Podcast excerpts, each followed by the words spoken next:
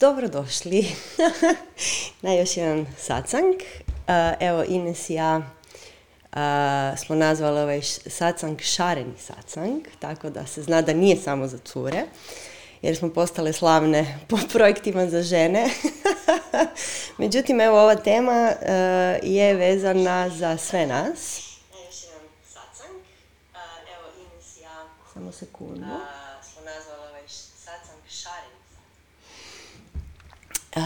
tu mi je samo krenuo mi je ton sa YouTube-a. Sorry. uh, evo. Znači, 7.00 je, tako da dobrodošli svi. Uh, evo, Ines. Dobrodošli. Ines, da me čujete? Mhm. Čujemo. Super.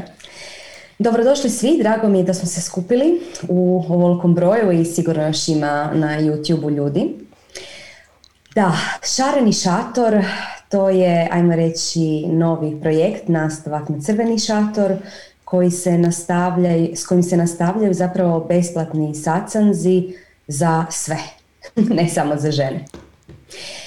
Danas pričamo o hrani. Prije nego što krenemo, htjele bi samo napomenuti da Sanja, niti Sanja, niti ja nismo nutricionisti, da nismo niti liječnice. Pa zašto to Bogu onda pričamo o hrani? Sanja i ja smo tragačice, istražiteljice. I ono e, za čim mi idemo je naša, naš osjećaj, naša spoznaja da ljudsko biće može biti puno, puno više nego što je današnje društvo. I zapravo mi tragamo za raznim načinima i raznim aspektima buđenja svih onih, pa makar i uspavanih potencijala u ljudskom biću. I naravno da se sve što se tiče toga, buđenja ljudskog bića, ostvarivanja ljudskog bića i prave njegove svrhe, da sve to istražujemo i kad istražujemo, prvo primjenjujemo na sebi, i onda tek kad vidimo kako je to, onda s tim idemo prema van. Znači sve što ćemo vam pričat je iz osobnog iskustva, ne samo iz rada sa ljudima, naravno iz rada sa ljudima, ali prvenstveno krećemo da mi to sve prakticiramo. Jer ako bi pričali nešto što sami ne prakticiramo, ne znam što bi to onda bilo. Sanja? Pa, da, evo Ines ja ova naša predavanja, pogotovo o prehrani, uvijek počinjemo sa tim disclaimerom, sa tim disclaimerom da mi nismo doktorice, međutim, evo sad ovdje, ovdje na četu imamo jedan komentar kako to ne moraš biti doktor, nego trebaš doslovno istraživati, ovo što je Ines rekla. Ono što je kod prehrane zanimljivo je da ona direktno vezana za naše zdravlje i zato mi uvijek dobijemo strašno puno pitanja zdravstvene prirode. I, uh, I za ovaj satsang smo dobile jako, jako, jako puno pitanja i vidjet ćemo da li ćemo danas stići uopće dotaknuti sve. Mi smo se potrudile grupirati sva vaša pitanja, kao i svaki put na našim satsanzima, grupirati sva vaša pitanja i pokušati to u jednoj cijelini vam dostaviti, tako da to sve skupa bude jasnije. A, zašto je vezano to toliko za zdravlje? O tome ćemo definitivno pričati. Znači, prehrana u našem društvu, pogotovo eh, jer živimo u ovoj našoj zapadnoj civilizaciji, eh, je svačena kao eh, normalno je živjeti sa problemima sa želucem. Normalno je živjeti sa gastritisom, normalno je, normalno je da ti je teško nakon ručka. Sve te stvari su nama kao normalni dio života. Međutim, ono što ćemo danas kroz ovo naše izlaganje, odnosno naše odgovaranje na vaša pitanja vidjeti, je da su to sve samo simptomi. Znači, to su simptomi nekih drugih naših potreba koje mi onda zapravo prebacimo na hranu. I evo, zahvaljujem na ovom pitanju o anoreksiji na četu. Jer moram priznati da me jako iznenadilo što ovaj put nije bilo niti jednog pitanja evo do sada o poremećajima prehrane. E, ja sam uvijek ta pitanja dobivala jer smo mi radili u ovom, u ovom jogi dosta sa poremećajima prehrane. I taman mi je palo na pamet kao pa joj možda to više nije no, ono kao moderno, možda više niko ne želi biti ne znam super mršav ili, ili nešto. Međutim ne, evo samo sasvim slučajno nismo dobili pitanje o poremećajima prehrane, ali evo mislim da ćemo e, stići danas kroz ove naše točkice taknuti samo malkice i nešto o tome. Kao što vidite, Ines, ja imam, Ines, ja imam mirroring uh, ovaj, Zoom jer mi je tako lakše, ali imamo iste majice koje kažu unicorns are vegan. Uh, to je dizajn našeg deje. Možete dobiti kontakt ako hoćete. Uh, jer je najviše naših pitanja za danas bilo vegan, vezano za vegano, vezano za veganstvo i biljnu prehranu i takve neke stvari, postove, ajurvede, makrobiotike, jako, jako, jako zanimljiva pitanja ste imali.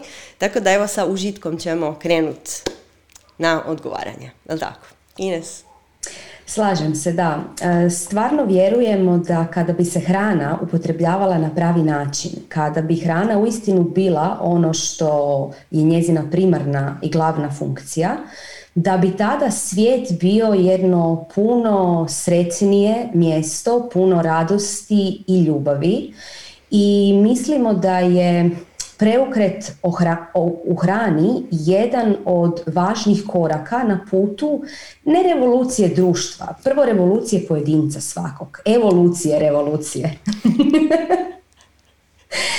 I onda kada se promijeni svaki pojedinac pojedinačno, tada će se i društvo promijeniti i tada ćemo ući u neki bolji svijet od trenutno koji nas možda sada okružuje.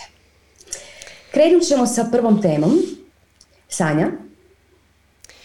Pa htjela sam samo dodati da je strašno važno preuzeti odgovornost. Preuzeti odgovornost za svoj život sebe kao pojedinca. Mislim da je to, mislim da je početak svake promjene tu. A to je da budeš svjestan toga da si ti dio ovog svijeta i da je strašno važno šta ti i kako ti. Jer promjena svaka kreće isključivo od ja, isključivo od mene. I uh, ja znam puno puta čuti kako godinama već se ovom temom bavim. Uh, kao, znaš, Sanja, nije važno šta ja, ja sam samo mali pojedinac, nema veze šta ja sad jedem meso. E, je, najvažnije na svijetu je to što ti kao mali pojedinac radiš, to je ono što mijenja svijet. Eto.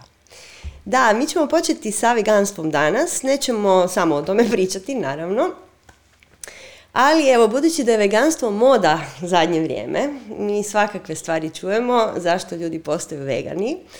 I uh, Ines i mene strašno veseli da ljudi postaju vegani, pa onda kao ne bavimo se previše razlozima, ali volimo zapravo čuti kad su ti razlozi uh, pravi razlozi. znači, izvorna uh, ideja veganstva je suosjećanje i želja da naš svijet e, funkcionira bez nasilja. I to je definitivno prva jogijska ideja, ahimse, ne nasilja. Međutim, puno je to dublje. Znači, naše društvo je otišlo toliko daleko u svojem prihvaćanju nekih dosta zastarjelih e, modula ponašanja i modela ponašanja. I e, zbog toga je tako teško nositi se sa nekakvim e, promjenama u životu. E sad, znači imamo veganstvo kao jedan trend gdje ljudi postaju vegani eto tek tako jer je to fora i za tri mjeseca će biti fora jest meso pa će jest meso. Međutim, kad vi imate stvarni poriv da svijet oko vas funkcionira harmonično i u jednom balansu i da vi imate tu jednu ideju da stvarno svako biće na ovom svijetu jest jednako vrijedno, pri čemu svako biće nije samo nužno svaki čovjek, nego svako biće je jednako vrijedno. I to je jedna izvorna misa veganstva i to je jedna prekrasna misa veganstva. Ono s čime se mi ovdje susrećemo je jedan jako, jako stari koncept zašto ljudi u Hrvatskoj, pogotovo i na Balkanu, teško prelaze na biljnu prehranu je taj jedan čudnovati osjećaj zadovoljstva kojeg imaju nakon što su pojeli nekakvu mesinu. Taj osjećaj zadovoljstva kao da je kao da si ubio tu životinju i ti si jedan heroj.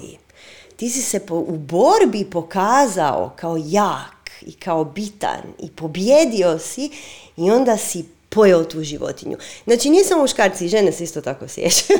znači, ono, nas dvoje, u, u, ja sa nosorogom u dvoboju i sad ću ga ja pobijediti, onda ću ga pojesti. I taj neki uh, zastarjeli instinkt ili ne, neki animalni element koji mi imamo vezano za meso, nas je doveo do toga da mi odemo u restoran, neki loš najčešće, i onda tamo pojedemo nekakvo meso i onda dobijemo taj feeling pobjede. E sad, poslije ćemo pričati o tome zašto nama taj feeling pobjede fali i nedostaje na nekim drugim razinama u našem životu, pa ga onda dobivamo kroz ovo. Ali činjenica je da kroz taj osjećaj mi zapravo sami sebe lažemo, to je prvo i osnovno. I da to što osjećamo nije, pa nije ni blizu točno jer Znači, ta, ta životinja koju si ti pojao, nju je ubio netko ko nije uopće junak. Ta životinja je stajala na mjestu cijeli svoj život, ta krava recimo. Ta krava je cijelo vrijeme stajala u svojoj maloj ogradici, nikud nije išla, ništa nije doživjela i živjela je u potpunoj panici i strahu. I Svaki dan je dobivala hormone i antibiotike i to svi znamo i vidjeli smo slike i snimke i tako dalje kako izgledaju e, te farme, nazovimo krava. To nisu farme, to, to je, ne znam šta je to. I znači ta krava svaki dan tu stoji i dobiva hormone, zašto? Zato što inače ne bi proizvodila mlijeko, jel tako? Mislim, mi uvijek zaboravimo da životinja proizvodi mlijeko zato da bi dojila svoje dijete. Tako. A, međutim, to smo nekako zanemarili i te krave daju svugdje na svijetu užasno puno mlijeka i ja ne znam kako uopće izdrže na nekom pašnjaku, u mojoj glavi, jel te, nekoj pašnjaku satima pasu Mislim, pa mora da to mlijeko curi posvuda, kužiš, jer to mlijeko samo ide. I sad šta? Znači, mi imamo te neke čudne, bedaste ideje u našim glavama kako svijet funkcionira, zato što između ostalo kad smo bili mali, onda smo imali slikovnice u kojima su pisale takve stvari. Imali si nacrtanu kravu, čemu krava služi? Krava služi tome da daje mlijeko. Čemu služi ovca? Ovca služi tome da daje krzno pa ti bi toplije. Čemu služi konj? Da te vuče, nosi, da ga jašeš. I tako da, znači mi smo od malih nogu odgojeni da su životinje tu da mi njih iskorištavamo i da su one tu sa svrhom da bi mi njih iskoristili. Inače one same po sebi nikakvu svrhu nemaju. Ne? Tako da, uh, slikovnice su ine skrive za sve. Upravo smo dobili i taj zaključak. Slikovnice su krive, znači naš odgoj je potpuno kriv. E. I zbog toga imamo tako puno problema oko naše prehrane, zato što jedemo zastarjelo i jedemo kako se, kako su nas nekako odgojili po školama, vrtićima i tako dalje. E. e međutim, kao što ćemo vidjeti vrlo uskoro, mm, znači nije da ćemo mi danas zagovarati vegansku prehranu kao jedini mogući način, ali Činjenica je da mi zbog uh, toga što ne poštujemo druga bića, što bi bio nekakav, neka premisa veganstva, uh, imamo zapravo jako puno zdravstvenih problema. I tu mi imamo zapravo jako veliki disbalans. Ne. Uh, tako da što se tiče etičkog nekog razvoja veganstva, on je tu baš zato da bi srušio te neke postojeće mitove, mitove o tome da a, sva bića na ovom svijetu nisu jednako vrijedna. Dokle god mi u našem sustavu nemamo tu ideju da su sva bića na svijetu jednako vrijedna, mi ćemo negdje patiti. Zato što je to jednostavno nije prirodno stanje. Prirodno stanje spirita koji se inkarnira u ovo tijelo je da poštuje svako biće bezuvjetno. E. Znači to je zapravo izvorna misao veganstva. Ines? Da, mi ajmo reći, zagovaramo veganstvo, to jest podržavamo veganstvo, kao što se može i vidjeti po našim majicama. Međutim, podržavamo tu osnovnu ideju veganstva ne nasilja. Viđenja božanskog u svakom živom biću. Ali isto tako nije da ćete nas baš čuti da se mi znamo klasificirati. Mi smo vegani, mi se hranimo po ayurvedi, mi smo makrobiotičari. Znači sve te klasifikacije, a ljudi jako vole klasifikacije. Ljudi se jako vole stavljati u svoje male kutice jer onda im je tamo udobno. Ja sam vegan i to je to. I svi koji nisu vegani šta onda? Najčešće ili su loši od nas ili imamo neke čak tajne misli da su možda bolji od nas, ali dobro, to je sad već za neko dublje predavanje. Uglavnom volimo, volimo te kutijice. Sanja i ja i ono što vas pokušavamo učiti je da se ne stavljamo u kutijice. Znači, iako podržavamo veganstvo, nećemo reći da smo mi sad vegani. Ajmo vidjeti što opće danas sve znači veganstvo. Veganstvo, kao što je Sanja rekla, je jako moderno. I na puno proizvoda možete vidjeti vegan, vegan, vegan i to se odmah super prodaje. Međutim, veganstvo kao čin nenasilja je naravno odlučio maknuti sve životinske proizvode, jer zapravo svi životinski proizvodi više manje, pogotovo danas, ne pričamo u neka stara vremena kad su ljudi išli u lov i možda čak ritualno ubijali životinje, nego govorimo o masovnoj proizvodnji danas, znači to je sve teror i strah nad životinjama koji se vrši. dakle, ono što zapravo je iz toga izvučeno je da, ok, ne jedu se životinski proizvodi. Znači ja neke kekse koji su puni brašna, hidrogeniziranih masnoća, umjetnih sladila, mogu pojest jer je to veganski. Tu sad ulazimo u tu malu problematiku vegana. Veganska hrana nije nužno što više vrlo često danas nije zdrava hrana. Zato jer ljudi gledaju da maknu samo životinske proizvode, a ne razmišljaju o ničem drugom u hrani. Znači čim nema životinskih proizvoda to je dobro. Životinski proizvodi u svakom slučaju, kako ćemo i kasnije pričati, utječu na naše tijelo na jedan dosta loš način. Spuštaju nas potpuno, začepljuju nas, blokiraju nas na svim, na svim nivoima. Daju nam zapravo manje snage i manje energije. O tome ćemo isto pričati malo kasnije.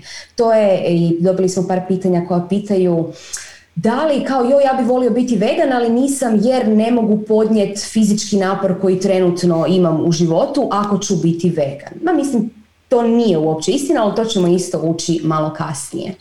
Znači, poanta veganstva nije da zapravo da se samo izbjegavaju životinske namirnice. Poanta je ne nasilje. Da li vi možete konzumirati nasilje i kroz neživotinske proizvode? I kako možete. Recimo, palmina mast. Orangutani umiru radi toga i vi konzumirate palminu mast, to nije životinski proizvod, super, nije bilo nasilja. Znači u svakom segmentu hrane se treba gledati da je minimalno nasilje u tom segmentu hrane. Sanja? da, ja bih se mrvicu vratila na ovo zdravo, vegansko i biljna prehrana zapravo. Ono što ćemo mi danas najviše pričati je nešto što mi zovemo zapravo biljna prehrana, a ne veganska prehrana. U čemu je razlika? Razlika je u tome što znači veganska prehrana je prvenstveno ideološka, to ne nasilje, nema ništa životinskog. Biljna prehrana i da, dakle, ovo što je Ines rekla, e, veganska prehrana nije zdrava prehrana. to me Nikolina uvijek napominje. Nije to isto. Znači, veganski kolači mogu imati grozne sastojke unutra i ponekad imaju.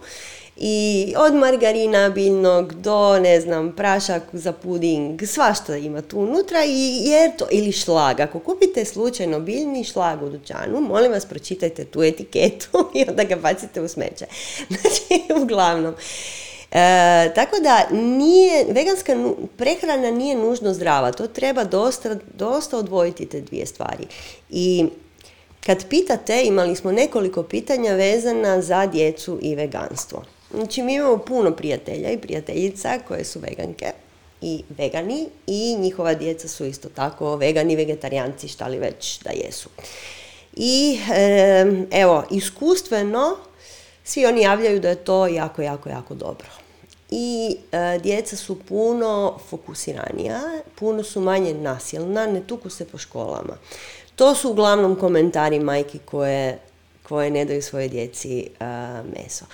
Ja sam čak, mi smo čak na Yoga Pro imali neke učenice koje su bile mlade majke, pa su onda na, na poligonu za učiteljice jogene.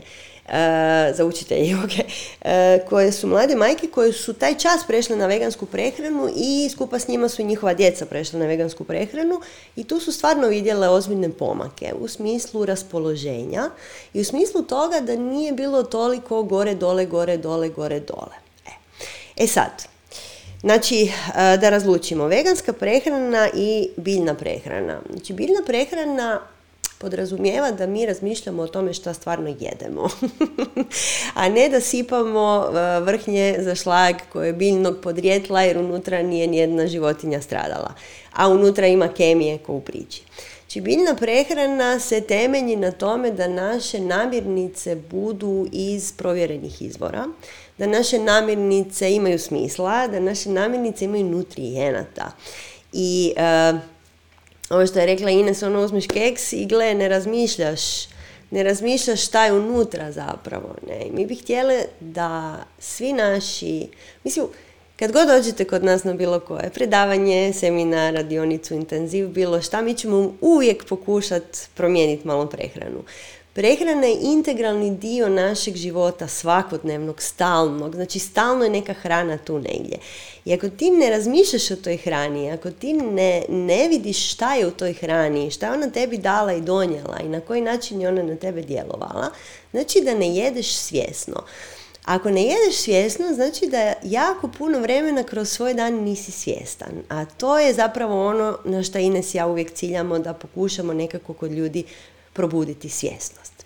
Znači, biljna prehrana je zapravo jedna svjesna prehrana u smislu da se jako trudiš da su tvoje namirnice organske koliko mogu biti, da znaš ko ih je uzgojio ako je to moguće i da ne jedeš stvari koje si kupio u dućanu, mislim stvari koje si kupio u dućanu zapakirane, uvijek imaju užasne, užasne uh, stvari iznutra. Evo ja danas, danas sam tražila, nisam imala nikakve kekse doma, jer toga nemam. I onda sam tražila nekakvu etiketu. Ne? Onda sam našla etiketu od keksa. Od Lino Baby keksići. Znači to su keksići za malu djecu, koliko ja to razumijem iz tog naslova. Znači šta ima unutra? Unutra je pšenično brašno, do tome, o tome ćemo pričati poslije. Pa je unutra šećer naravno. Šta će napraviti šećer, svi znamo. Maslac nekakav, to je kao puno, puno bolje nego palmino ulje koje je u većini drugih proizvoda. Međutim, nakon toga je dekstroza i onda je palmina mast. znači, i onda još mlijeko u prahu, i onda su tvari za rahljenje, onda su emulgatori, onda su arome, onda su dodatne arome, i onda su neki vitamini, velikim slovima piše vitamini. Onda se išlo pogledati koji su to vitamini unutra. Unutra su vam vitamini B6 i B3 ala vitamina ko u priči, ono, dosta za cijeli dan. Znači, vi kad uzmete jedan mali lino baby keksić, ja ne znam zapravo kako izgleda, pretpostavljam da je malen, vi ste zapravo s time niste pojeli keks, vi ste pojeli sve ovo što sam ja sad nabrojala. Ne? I sad, ja vas pitam, da li vi želite natrijev hidrogen, hidrogen karbonat unijeti u sebe kao hranu? I onda mi kažemo to nije hrana. Tako. I ajde da se vratimo na biljnu prehranu. U biljnoj prehrani ovih svih stvari nema zato što sam radiš svoje kekse od nekih boljih namirnica. Eto, Ines. Da, zapravo kad uđete u dućan i vidite sve te razne šarene police sa hranom, zapravo u većini slučajeva to uopće nije hrana. Hrana, kao što riječ kaže, bi nas trebala hraniti, a ne oduzimati nam energiju, što necjelovita hrana radi. Ono što mi vidimo pod nazivom hrana na policama su zapravo komercijalni proizvodi napravljeni da se prodaju. Da vas privuku svojim omotom, da vas privuku svojim okusima. Znači, ne, davno još sam čitala kako Pringles ima neki sastojak o kojem fakat možeš postati ovisan i kaže, jedna moja prijateljica je rekla, ali oni su skroz iskreni o tome. Oni u, svojoj reklami kažu, once you pop, you can't stop. Da. Tako da da, znači stvarno ima raznih sastojaka o kojima možete postati ovisni. Ne samo ovisni, već svi ti sastojci će vas e, toliko zagušiti vaše osjetilo okusa da jednostavno kad probate neku hranu, stvarnu hranu, bez dodataka, pojačivača okusa i ne znam čega, tada ćete osjećati to bljutavo u početku, jer nema hrpe, hrpe tih okusa koji će napast vaš jezik. Znači, treba i neko vrijeme da se iščistimo, to isto uzmite u obzir. Uh, moj muž kad je prije nekih godinu dana prešao na prvo vegetarijanstvo i onda prije šest mjeseci na veganstvo, uh, u početku mu je sve mu je bilo bljutavo. to mi je baš bio veliki izazov za kuhat, ja sam samo govorila, ok, moraš se malo priviknuti, moraš se malo priviknuti. Ali da, imajte, imajte na umu da će vam u početku, ako ste navikli na svu tu hranu, na vegete, vegeta, pa šta je to, sjeckano povrće, jel da?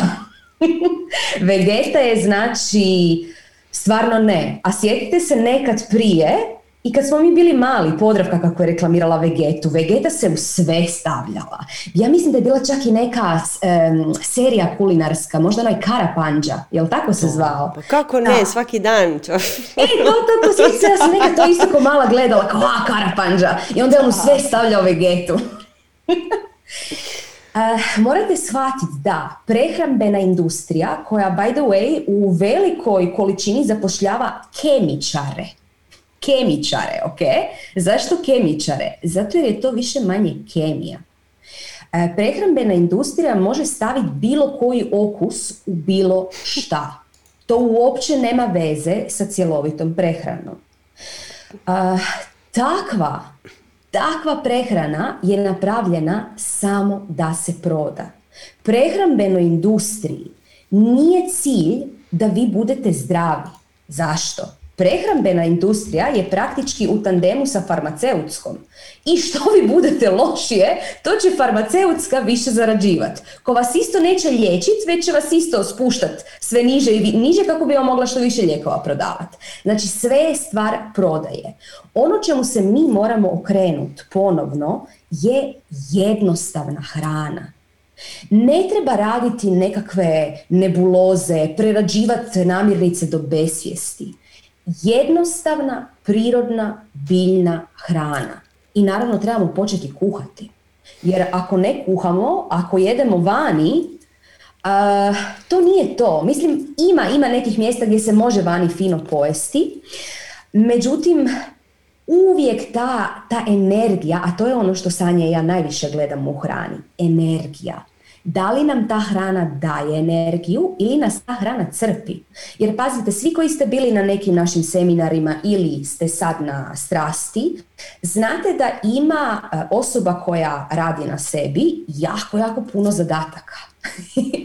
jako puno praksi, jako puno vježbi i sve, u sve to naravno imate i normalan život, imate posao, možda imate djecu, imate partnera, znači svašta se tu dešava u životu, još neke usputne stvari i to sve, za to sve treba imati energije. A ako se vi prejedete i nakon ručka se ne možete s kauča maknuti sljedećih šest sati, Kako ćete išta stići? Nećete ništa stići. Znači, ono što mi gledamo u hrani prvenstveno je energetska učinkovitost. Ali pazite kako ćemo dalje razvijati predavanja i odgovarati na pitanja, da zapravo se podudara. Znači, energetska učinkovitost, zdravlje i ahimsa. Sve to, kako jedno raste, tako raste i drugo. Zašto? Zato jer je sve to energija života stagnacija, nasilje, e, oduzimanje energije, to je energija smrti. Znači ono što mi u hrani želimo pronaći energija života. Ako mi kupimo rajčicu u, ne znam, super konzumu usred zime, ta rajčica ostane nepromijenjena sljedećih šest mjeseci. Mislim da je bilo jedno vrijeme na društvenim mrežama da je neki čovjek kupio rajčicu, jel da ona crvena sonja, paradajz. koji je ostao ne sjećam se koliko dugo, ali neko brutalno dugo vrijeme. Znači, nepromijenjena rajčica, ništa joj se nije desilo. Da li je moguće da takva rajčica ima život u sebi? Život se mijenja. Život nikad ne stagnira. Znači, uvijek se nešto dešava u životu, kreće se. Ako se ta rajčica ne mijenja, ona je mrtva, ona je umjetna. Znači, takvu neku mrtvu energiju ne želimo unositi u sebe. A ono što nas svi uvjeravaju je da je to normalno. Da, treba jesti zapakirane proizvode i to je čak zdravo, onda imate light proizvode. O, pa to je posebno zdravo. Ili imate omega masne kiseline dodane, ju, to je super zdravo. Pa imate, ne znam, e, cornflakese razne prerađene, ne znam kako, ali imaju vitamine imaju vlakna. A, to onda mora da je dobro. Znači, ono što je prva stvar, ok ne prva, prva je da počnete kuhat zapravo. Druga stvar koju trebate gledati je kad uđete u trgovinu, naravno da možete sastojke razne kupovati u trgovini, ali trebate znati koje možete, koje ne možete. Trebate početi čitati etikete. To je izuzetno važno. I najčešće, ako nešto ne razumijete na etiketi, najvjerojatnije to nije dobro za vas. Možete kasnije doći doma i odguglat, ali najvjerojatnije ćete vidjeti da uh, u velikim dozama može izazvati ovo, ono i ono, ne znam šta sve ne i uglavnom svakakve nuspojave se javlja u, to. Eto, Sanja? pa da, Evo, ovo što si spomenula je bio u Mami, ja sam o tome pričala u onom zadnjem predavanju kojeg imate cijelog na youtube pa se neću vraćati na to. Ali evo, dodat ću samo uh, za etikete, etikete su ključne i htjela bih samo još dodati ovaj, uh, imamo ovdje komentar na uh, chatu Zoomovom, a to je ja u sve stavljam vegetu. Znači, vegeta je krcata sa solju ne? i krcata je sa umamijem. Soli umami, umami je taj famozni okus čipsa, ne? Te jako slano, to je nešto jako, jako slano, to je ko pojačivač soli otprilike, zvuči meni barem za nepce. Znači, općenito naše kuhanje, ja znam, ovo sam tisuću puta rekla, ponovit ću, ima previše soli. Mi smo ovisni o soli. Sol vam jako nezgodno djeluje na organizam i ja sam to iskusila uh, kad sam se odlučila odreći soli, a svako toliko sebi neke eksperimente zadam, pa evo tako je to bilo. Znači, odlučila sam se odreći soli na dosta dugo vremena i e, situacija je e, da vam sol doista, kao da imate jednu koprenu ispred svog vidnog polja. Znači, mi smo prezasićeni sa svime. I ovo što je Ines rekla, previše ima namirnica koje mi, to nisu ni namirnice, to previše okusa, previše svega ima u toj hrani koju mi konzumiramo. Trebamo se vratiti na jednostavne stvari, ne? na kuhanje jednostavne hrane, koje je moguće šta manje sastojaka u počecima. Ne? I e, bit će vam sve potpuno bezukusno. Znači, ja kad sam krenula prvi put se odreći soli, znači ništa nije imalo okusa, ali ništa. Sve je bilo bljutavo potpuno, i ja sam znala da će se to dogoditi jer sam bila upozorena na to i uh, trebalo mi je par dana, možda tako 5-6, da se okusni pupoljci povrate u svoje normalno stanje. Znači jako brzo, moj organizam je jedva čekao, nije mogao dočekat da maknemo taj, to sve skupa i da počnemo osjećati stvarno okus hrane i to je fantastično. Znači ti kad osjetiš te tikvice, to je stvarno ludilo od okusa, sve je odjednom i slatko i fino i mekano i ovako i onako. Tako da treba početi, treba se vratiti hrani. E, to je prvo i osnovno trebamo također, mislim želimo, početi biti svjesni toga što radimo. Ines je rekla treba početi kuhati. To je činjenica. Ako imate sreće pa doma imate svjesnog kuhara, ono, onda možda možete manje se baviti sa hranom, ali zapravo baviti se sa hranom je velika sreća. Jer e, mi se sa hranom hranimo i što to znači? To znači da stvarno njegujemo vlastiti organizam. I dokle god se mi ne vratimo tome da smo mi svjesni toga da želimo i trebamo njegovati vlastiti organizam, sve će nam ići krivo. jer uh, bivanje svjesnim o tome šta radiš je ono što ti dovede život do toga da ga živiš onako kako želiš, a ne onako kako je val donio. E. Šta znači biti svjestan uh, kuhanja i hranjenja? Znači, jednostavno je. Prvo i osnovno kuhaš svoje obroke, ne jedeš ih vani i ne naručuješ ih izvana. Iako, kao što je Ines rekla, postoje neki ljudi koji se stvarno bave ovim kuhanjem onako kako bismo mi htjeli, ali rijetki su.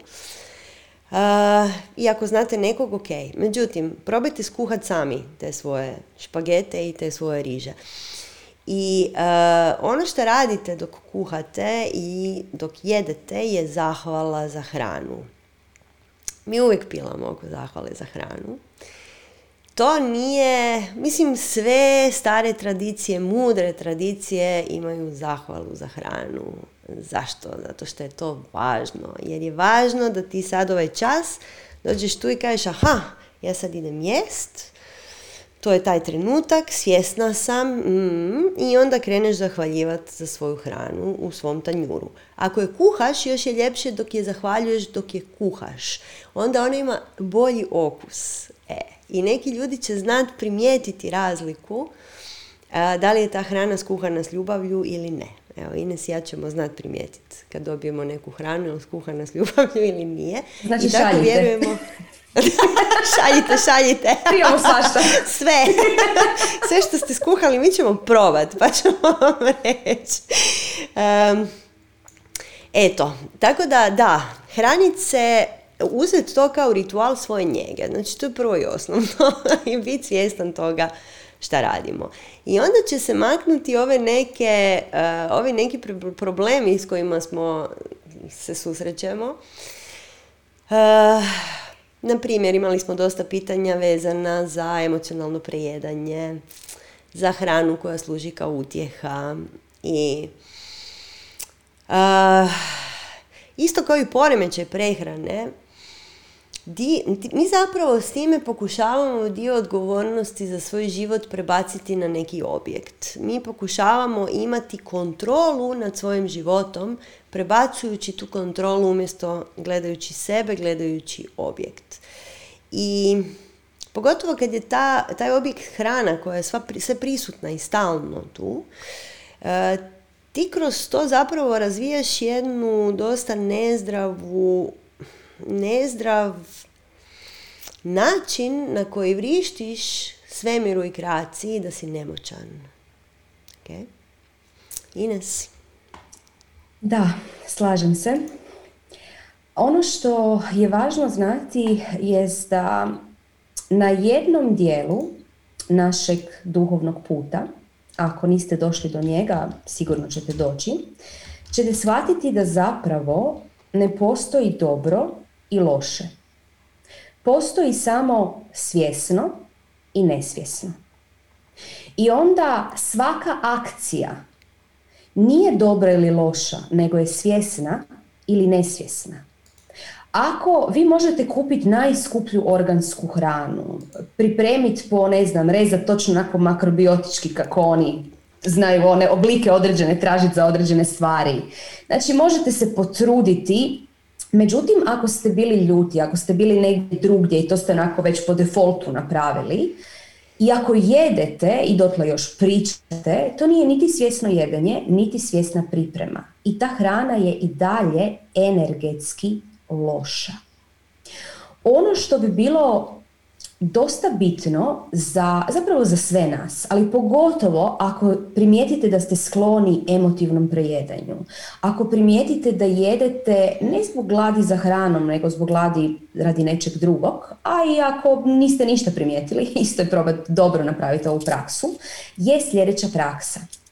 Svaki puta kada osjetite poriv da vam se nešto jede, tada napravite udah, napravite izdah i zapitajte se od kuda dolazi ovaj poticaj da ovo pojedem. Da li dolazi iz našeg džure? A hoću to pojesti zato se osjećam tužno. Ili naljutili su me, trebam sad to pojesti da se odljutim. Ili dolazi iz našeg pravog ja, iz našeg višeg ja. Znači treba mi recimo osjećam da mi treba kuhana bundeva da me malo ustabili. Ok? To je onda već pravo, ja ti daje signala, a treba ti jedna zagrijavajuća energija, uzemljujuća kuhane bundeve. Skroz drugo. I onda probajte se po tome ravnat. Tako ćete znati koje namirnice možete jesti, koje namirnice ne možete jesti. U početku u početku će vam se to malo miješati, nećete znati odgovoriti na to. Međutim, što više radite tu praksu i što se više čistite, to ćete više primjećivati da možete točno znati od kud dolazi poticaj za određenom hranom. Znači, svjesno jedenje prije svega. Zna se i nama isto desiti, iako nismo zapravo neki fanovi jedenja vani, iako nam se sviđa činjenica da dođemo i da nas posluže i da mi sad samo jedemo i uživamo u predivnim zdravim okusima, ali pošto smo i Sanja i ja perfekcionisti i pomalo kontrol frikovi, samo malo, malo, malo, onda volimo našu hranu spremati sami. I volimo energije unijeti u tu hranu. Međutim, čak i kad jedemo vani, tada ćemo, ono što ću ja obavezno napraviti je energizirati dodatnu hranu. Primijetila sam da to i Sanja isto radi, to nekako prešutno oba dvije kad se nađemo napravimo kao i nešto, ok, malo, poenergiziramo i onda idemo dalje jesti. E, znači, ako i toj hrani date svjesnost koja možda nije imala prvotnu svjesnost u sebi, i to je bolja opcija nego da ste pojeli nesvjesnu potpuno hranu. Ok? Sanja? Uh, evo imam ovdje jedno pitanje koje mi se čini da bi možda bilo zgodno da sad odmah dotaknemo, a to je uh, ja ne znam šta jesti ako moram izbjegavati hranu koja podiže nivo šećera u krvi, znači krumpir, riža, tijesto, voće, a jako bih htjela jesti biljnu hranu, živu hranu tako dalje. Znači, u našim životima postoji jako, jako puno namirnica. Nije da su samo krumpir, riža i pašta, nešto što jedemo. Mislim, ja ne znam, kad sam zadnji put pojela krumpir, dobro, pašt volim, ok, rižu volim, ajde, ali zapravo su rijetko na mom tanjuru ove stvari. Razne žitarice, razne mahunarke postoje na svijetu i jako, jako različito povrće postoji na ovom svijetu. Tako da trebate si dati u potragu. Znači, ništa nam neće biti dano tek tako. Mislim, mi znamo preporučivati razno razne kuharice i ne znam, YouTube kanale i ovo i ono i sve je to simpatično, ali zapravo trebate istražiti. Morate uzeti tu kuharicu, i skuhat prvi put tu vegansku, ne znam, lazanju i reći, wow, pa vidi, tjestenina od pira, to mi je u redu. Ovo mi je fino, imam biljni sir koji je od kokosa, ne bi nikad rekao da je od kokosa. I ok, ja sam zaboravila kako zvuči sir pravi, pa onda više ne znam, meni zvuči kao sir to od kokosa što je meni dano. Tako da, e, postoji jako, jako puno hrane na ovom svijetu. I ono što je jako zaguljeno kod ove teme je to što smo mi svi osebujni. I mi smo svi mali pojedinci koji smo svi različiti. E. I ne može nam pasat nešto što paše nekom drugom, savršeno. Možemo se slagat donekle da nešto nam dobro, nešto nije. Ali jako često mm, je to jako na osobnom nivou. Zato što naša prehrana je vezana za cijeli stil našeg života. I kad spavamo i da li vježbamo i da li smo vani, jesmo na hladnom, jesmo na toplom, šta nam je? Ne? Jel se tuširamo hladnom vodom ili ne? E, I e, dosta ljudi pita, pogotovo u zadnje vrijeme imali smo evo, dosta uspjeha sa promjenama u, ljudi u prehrani. Dosta ljudi pita o nadutosti, odnosno napuhanosti koja se zna dogoditi kad napravite bilo koju, pa zapravo bilo koju promjenu u prehrani. E. Zna se pojaviti ta napuhanost i onda mi znaju ljudi reći je, to je zato što sam prešao na veganstvo. Međutim, a, nije samo veganstvo, nego ima puno, puno različitih uzroka i razloga zašto bi se takve stvari mogle dogoditi. Prvo i osnovno, uvijek kad idete u bilo koju promjenu, neke svakodnevne navike, bilo da ste, ne znam, za početak, na primjer ste prestali pit kavu, to je sve. I dogodit će vam se detoks, dogodit će vam se fizički detoks i ljudi kad ne znaju što detoks jest, onda im se čini da su bolesni, da su nemoćni, da nemaju snage ili energije ili nešto. Međutim, tijelo zapravo se želi izboriti sa viškom toksina.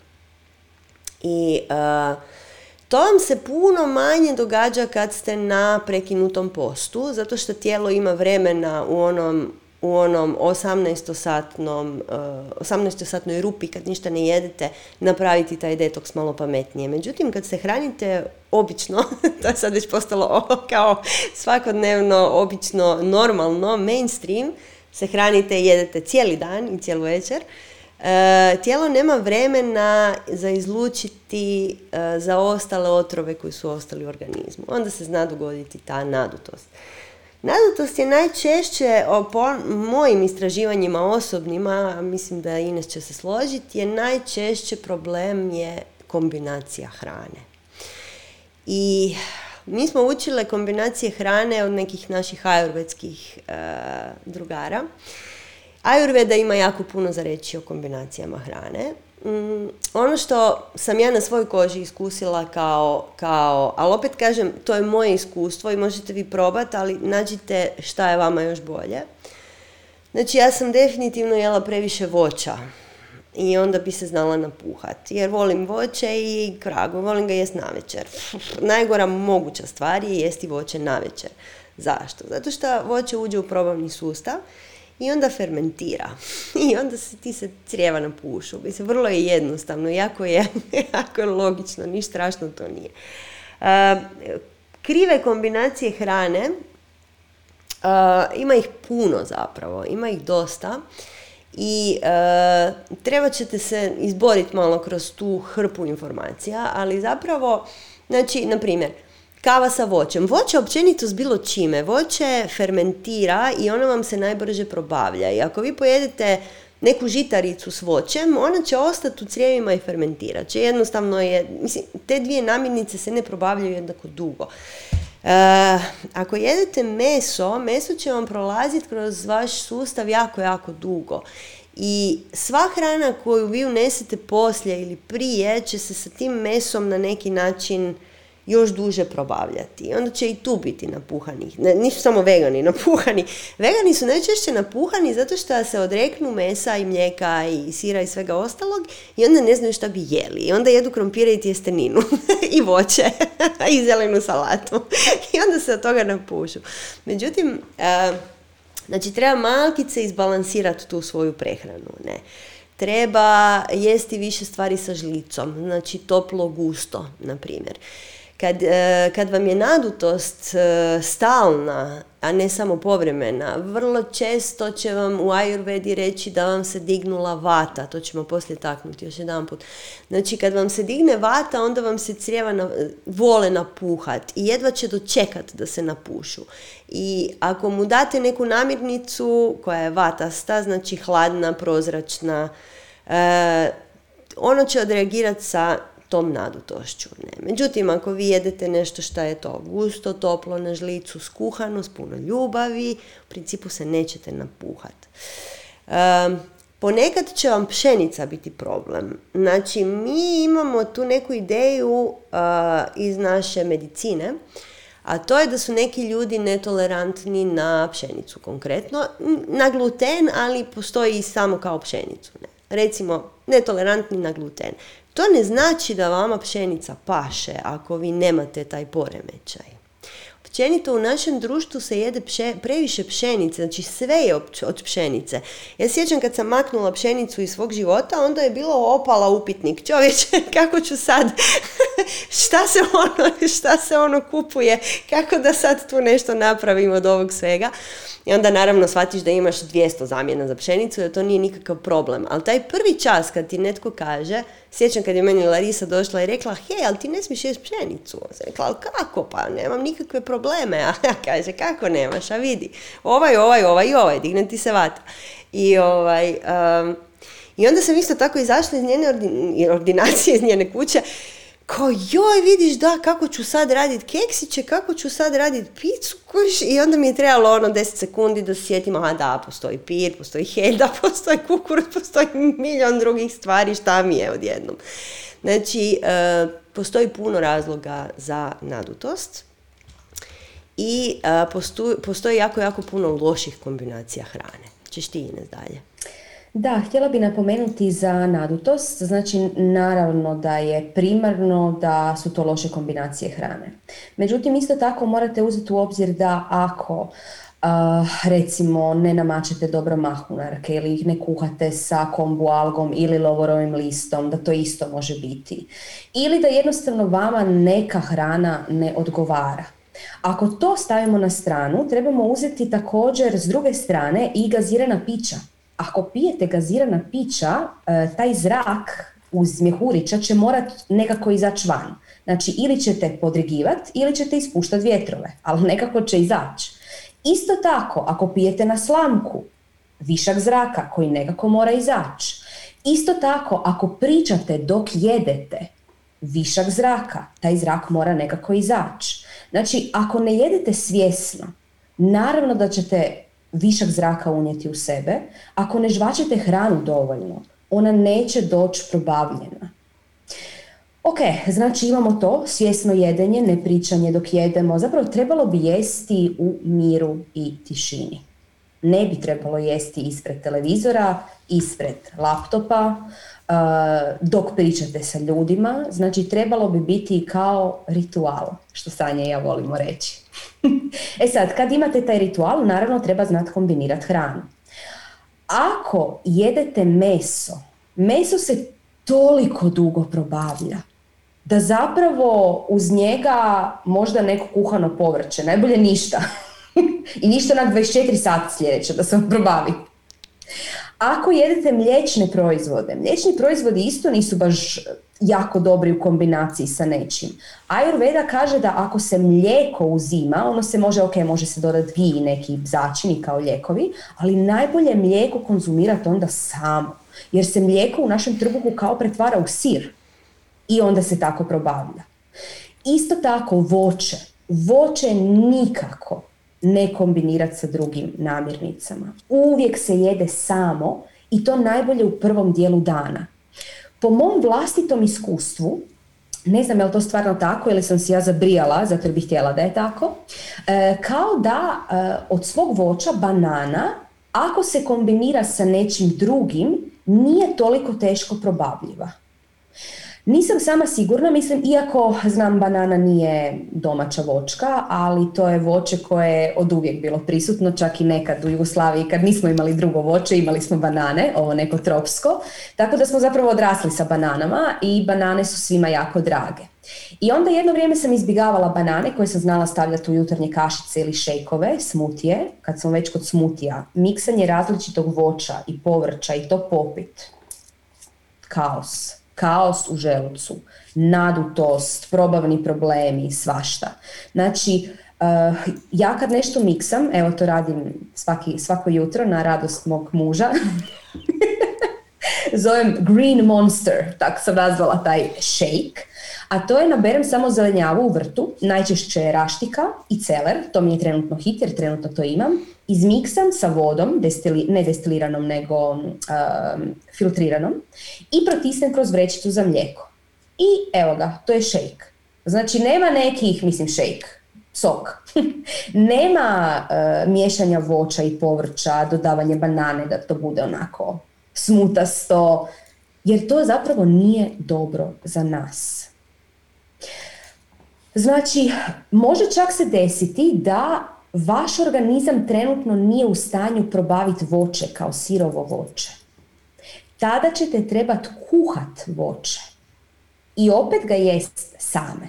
Znači, Ayurveda baš nije ni fan tih nekih pekmeza i takvih stvari koje su tu kod nas tradicionalni proizvodi i gledaju kao voće, znači ne bi se trebali kombinirati. Ja tu malo popustim pa pojedem pekmez na nečemu, neki domaći.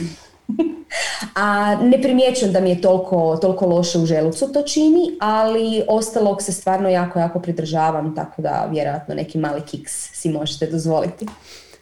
Sanja? Bila ona odlična knjiga, sam zaboravila kako se zove. Mislim da se zvala Ono si šta jedeš. Pa onda ženska rekla 80% jedi onako kako treba, a 20% si uzmi nekog gušta. Ne, ipak hrana je naš užitak.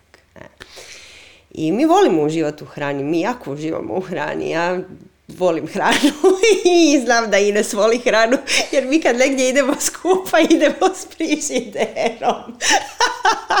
Zadnji put smo išli u Beč sa svojom budeom. Da, Isplaniranim odlucima. Dobro. Da, frižider je legendaran. Anyway, um, evo imamo jedno pitanje na četu na koje ćemo odgovoriti sad odmah, jer mislim da je bitno, a to je Pitanje za nas, Ines. Na kojim nam se namirnicama bazira ishrana preko zime kad baš nema mnogo svježih sezonskih namirnica, jer zamrznuto povrće ne koristimo? Ne. Znači ovako ti ja to napravim. Ja ti imam bakicu, jednu tu u kvartu koja ima odlično povrće i to sam testirala, dugo sam je tražila i sretna sam što sam je našla. I imam još jednog dostavljača koji ima svoj OPG koji dostavlja svoju hranu. Znači, to je hrana koju, su, koju on uzgojio i ova bakica i dobiva to iz ovih lokalnih, uh, lokalnih OPG-ova. I onda odem tamo i vidim šta ima. I onda se iznenadim ponekad po zimi šta ima stvari koje ima zapravo dosta stvari po zimi. Nije da je samo kupus i bundeva, zapravo ima nekih stvari. Tako da ja vam sugeriram da si nabavite nekakvu e, jako dobru vezu prema nekim kvalitetnim, kvalitetnom voću i povrću. Ne? Uh, I onda ćete znati šta je u sezoni i čega ima. Tako da ne... Ja zapravo jedem ono što mi... Ovaj, aha, ok, ovo imam, da, ovo mi treba i ovo želim. Ali nema joj sad bijela borovnica, a sad je 12. mjesec. Mm, borovnice uopće ne padnu mi na pamet ako je 12. mjesec, nego kad vidim borovnice, kao, o, borovnica, odlično. je, je organska? I onda svi puknu koši. Jer eto, mi to moramo pitati. Tako da, to je moj način na koji ja jedem i kuham. A evo Ines, ako imaš neki bolji savjet još Zapravo to je isto ono ja radim. Uh, iznenađujuće puno ima tih namirnica po zimi, iako da, moram priznati, vrlo često jedemo kelj ili kovrčavi kelj. Na radu svih ukućana opet kelj. Dobro. Uh, jako je važno znati da smo mi dio prirode i da trebamo vibrirati zajedno sa tom prirodom. Jer ako tog života i tog prirode ide ovako, onda vi ne želite ići ovako, nego želite ići isto ovako. Okay? Onda ćete moći ploviti na tim valovima i manifestirati sve kako i kada želite. Ako niste u skladu sa tim tokom, nećete moći, bit će jedna disonanca, sinkopa, popularna riječ, bit će jedna sinkopa energetska i e, nećete, nećete biti na toj valnoj duljini na kojoj ćete moći nešto izmanifestirati. To se, Postoje razni aspekti toga. Mi danas gledamo aspekt hrane.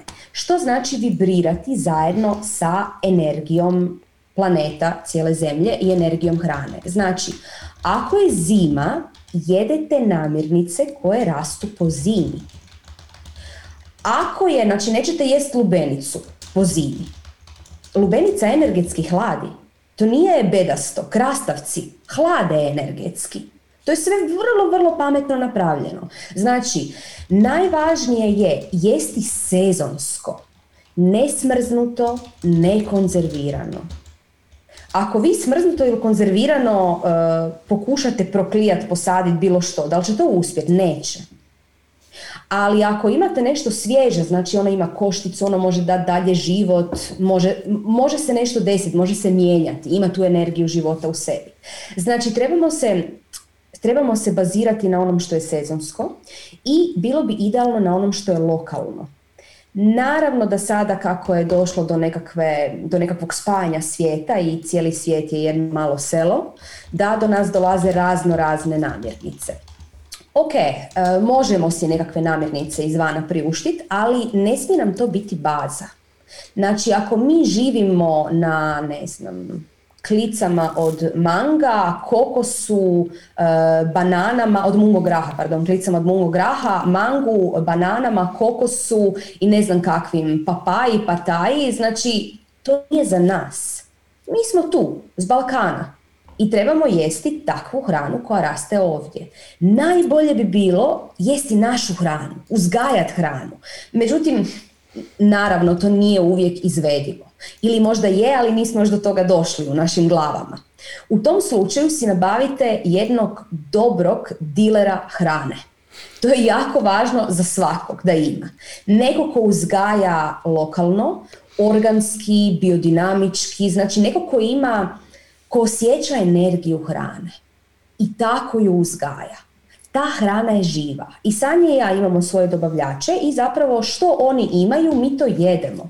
Uopće nije važno koje je godišnje doba. Znači ja pogledam, aha, imate to, to i to. Ok, onda ćemo sad kuhati to, to i to. Gotovo. Nema sad meni se jede, mm, ne znam, nešto posebno i onda to idem tražiti po dućanima i kupiti smrznuto i odmrzavati i raditi. Ne. Sanja? Pa da, ja se slažem s time. I evo, ima još hrpa pitanja tu na, na četu oko zaleđenog povrća. Gle, ako ne, ako ne moraš jesti zaleđeno povrće, zašto bi ga jeo? Jednostavno odeš van i kupiš ono povrće koje je trenutno tu je. Znači, treba pojednostaviti ovu temu. Je, uvijek, svi imamo tako tisuće izgovora za razno razne stvari. Mislim, to evo sad kad smo dobivale pitanje, onda je bilo presmiješnih. Ono. Ja bi bio vegan, ali ne mogu zbog svog posla. Mislim, kakav ti je to posao? Jel radiš u klaonici? Mislim, šta je? kakav ti je to posao da ne možeš biti vegan? Mislim, kakve to veze ima jedno s drugim? Znam koji je to posao. Čekaj, on je pušač odrezaka. To sam ja rekla, on je kuhar u mesnom restoranu, kužiš. Sigurno. Mada, u svakom slučaju, evo, e, imamo jako puno izgovora, kao i obično za sve stvari koje trebamo promijeniti u životu. I e, oko hrane imamo pogotovo puno izgovora, tako da svaki put kad si kažeš ja ovo ne mogu jer, sjeti se da je to ja ovo ne želim jer. I odgovor je vrlo često jer sam ljen, ili sam komforan, ili sam ovisan. Okay? Mi smo ovisni o hrani, mi smo ovisni o šećeru, to znamo. I to, sjećate se onog eksperimenta sa, sa miševima, znači imali su kokain i šećer, u svakom slučaju bili su, radije su birali šećer nego kokain. E, I ovisni smo o siru i mlijeku, jer unutra su fine, fine droge su unutra za smirenje. Tako da ovisni smo o jako, jako puno stvari. I kad naš ovisnik udere, kad te lupi tvoj ovisnik, onda usred noći trčiš, traži čokoladu, je tako? Sad se sjeti da je to tvoj ovisnik. I tvoj ovisnik ti ne da da razmišljaš racionalno, jer to je ovisnost, znači to je čista fizička ovisnost i jednako kao što ovisniku o, heroinu nećete dati da razmišlja o svom životu objektivno, tako i vi ovisnici o svemu hrani, solima, šećernima, umamima, dodacima prehrani ovakvima, onakvima, mi uvijek imamo izgovor za tisuću naših stvari. Znači, pitanje je volje i odluke. Dobili smo jako puno pitanja o tome kako se postaje vegan. Tako što odlučiš. Eto kako. Nikako drugačije. Mislim, ništa drugo te ne, neće tu dovesti nego to. Mislim, ja ne znam jedan drugi način kako se to desi nego to. Također dobili smo dosta pitanja vezana za Ayurvedu i ja bih samo voljela razjasniti prije nego što počnemo malo o tome pričati. Voljela bih razjasniti razliku između ajurvedske prehrane i ajurvedskog liječenja. Okay. Jako puno ljudi ode kod ajurvedskog stručnjaka i onda tamo dobije upute da pije te i te dodatke prehrani sa gijem, mlijekom, maslacem, ne, to je gi, sorry, sa gijem i mlijekom uglavnom. E. I po ajurvedi smije se jesti meso i smiju se jesti životinske proizvodi. E. I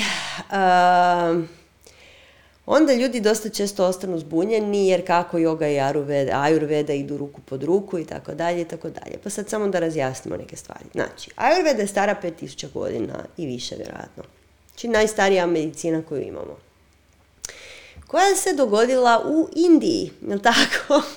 znači, ne znam ko je od vas bio u Indiji, ja sam bila jako puno puta u Indiji, ja volim Indiju, ali Indija je siromašna zemlja, ljudi žive svakako i mi vidimo na bollywoodskim filmovima da žive oni šareno i u zlatu, ali većina stanovništva živi vrlo, vrlo siromašno u vrlo bazičnim uvjetima. I uh, prije 5000 godina je bilo, pretpostavit ću slično, možda malo gore, ali tu negdje. I jedino, jedino konkretno, jedina konkretna masnoća koju su ti ljudi imali je kravlje mlijeko. I zato je između ostalog krava sveta životinja u Indiji, jer krava ti služi za liječenje kad si ti bolestan. E sad, kako se to dogodi? Tako što tebi treba za te ajurvedske preparate trebati dobra baza u, koj, u kojoj će se oni umiješati, pustiti svoje stvari da bi ti to mogao probaviti. I ajurvedski liječnici će vam to uvijek reći, znači da se terapije ajurvedske piju sa mlijekom ili jedu sa gijem. E sad, kako je 5000 godina prolazilo i tako dalje, mi smo zaboravili nam puno drugih stvari. znači, pred 5000 godina, kako su ljudi jeli meso prije 5000 godina? Rijetko, eto kako. Na svetkovinama, vjenčanjima, slučajno, ako je ulovio zeca šta teško, ono, ali gle, ono, gladan si, trčiš za zecom, možda ga uloviš. Znači, ljudi su jeli e, meso jako rijetko. E sad, kad Ajureda kaže možeš jesti meso, ona misli na to meso. Znači prvo i osnovno meso koje je trčalo po šumama, a ne meso koje je zatvoreno jadno, puno kemije stoji u nekakvoj klonici. Ne? Znači misli na to meso i misli na to kako to radiš jako, jako rijetko. I onda je to za tvoj organizam u redu. U smislu da mi smo u stanju probaviti meso. Mi možemo probaviti šaku čavli ako treba. Uopće nema naš želudac može napraviti čudo. E, tako da mi nemamo problem sa probavom dok tog mesa nema užasno previše u našem organizmu. A to je ono što je ova naša, nazovimo, civilizacija donijela. A to je da meso postalo, umjesto da bude svetkovina, postalo je svakodnevica. Jer mi živimo u obilju i onda jedemo krave svaki dan jer imamo bogatstvo. Ne? To je nekad davno bilo neko bogatstvo, a sad je siromaštvo, jer vi kad pogledate koliko košta taj komad mesa, mislim, mene srce boli kad vidim koliko to košta to je nemoguće da toliko košta. Mislim, nemoguće da kila, ne znam, nekog mesa košta 15 kuna. Mislim, kako si ga uspio uzgojiti za tako malo para? Nikom nije jasno. Kako? Tako što ima subvencije od svih ovih industrija koje smo malo prije navele, ali dobro, nije važno. Uh, Znači, trebamo razlikovati ajurvedsku prehranu od ajurvedskog liječenja. S time ćemo početi. Znači, ajurvedska prehrana zagovara, kao i svaka pametna prehrana, stara, zagovara da se hranimo prema potrebama našeg organizma. I u Ajurvedi imate tri doše, takozvane. Imate jedno cijelo predavanje na YouTube, pa neću se sad s time previše baviti. Znači imate tri doše, tri karakteristike koje se u nama konstantno mijenjaju. Znači vata, pita, kafa težina, vatra i vjetar. Tako ćemo recimo prilike reći. Znači kad je pita ti goriš, ti si vatren, sav si upali, sav si upaljen i agresivan i tako dalje, tako dalje. Imate ljude koji su takvi, pa, po prirodi sam htjela reći, ali nije baš po prirodi, nego po odgoju i do sad su odgajani da budu takvi. I uh, meni je jako smiješno jer sad zadnje vrijeme se bavim nešto sa svojim zubarom, pa onda dođem tamo, svaki dan sam tamo i tamo ima jedan dečko koji je doktor, mislim, on je liječnik i ti vidiš na njemu da je on super pametan i jako je pažljiv i sjajan je lik. On je crven. Znači on je potpuno crven, njemu kosa ispada, ima krasne zelene oke, a on gori iznutra ja se ta, meni je tako teško se spriječiti da ja njega ne sjednem i da ja njemu objasnim da njegova pita je podivljala čovječe, jer ti jedeš previše mesa, previše stimulansa, previše ljutog, nešto radiš jako krivo, čovječe, raspadaš se, ogoriš. No. I naravno nisam to napravila i nadam se da, mislim da on ne sluša ovo predavanje, ali ako sluša super, dobrodošao. Znači imamo ljude koji gore. Znači njima kad dodamo na taj gorući organizam još hrane koja pali, znači još ljutog, još mesa koje se dugo i teško probavlja, još stvari koje se dugo i teško probavljaju, još alkohola, još koju cigaru, takve neke stvari, a ti ljudi najčešće žele takve stvari jer gore. E, kad njima dodamo na organizam još toga, oni će šta još više goriti. Mislim, ništa drugo se neće dogoditi. I u nekom trenutku će se razboliti. Negdje će se dogoditi upala i tako dalje. Onda imamo ljude koji su tromi, koji su kafasti, koji su malo godni, koji su malo, malo su malo im se teže pomakni, pa malo bi više ležali, uživali u životu. Mm. I onda kad njima date hrane koja je slatka, koja je deblja, koja je fina i ukusna, ali zapravo nema previše nutrijenata unutra, oni će biti još tromiji i još će se teže pomaknuti. Znači njima treba ova hrana koju jedu ovi koji gore. Kužite? Znači ovima fali vatre i ti zapravo želiš njima staviti više ljutog, više nekog žestice neke, ne, nešto da ih digne. Tako. I onda imate famozne vate i oko njih smo imali puno pitanja, zato smo odlučili malo se baviti sa Ayurvedom danas.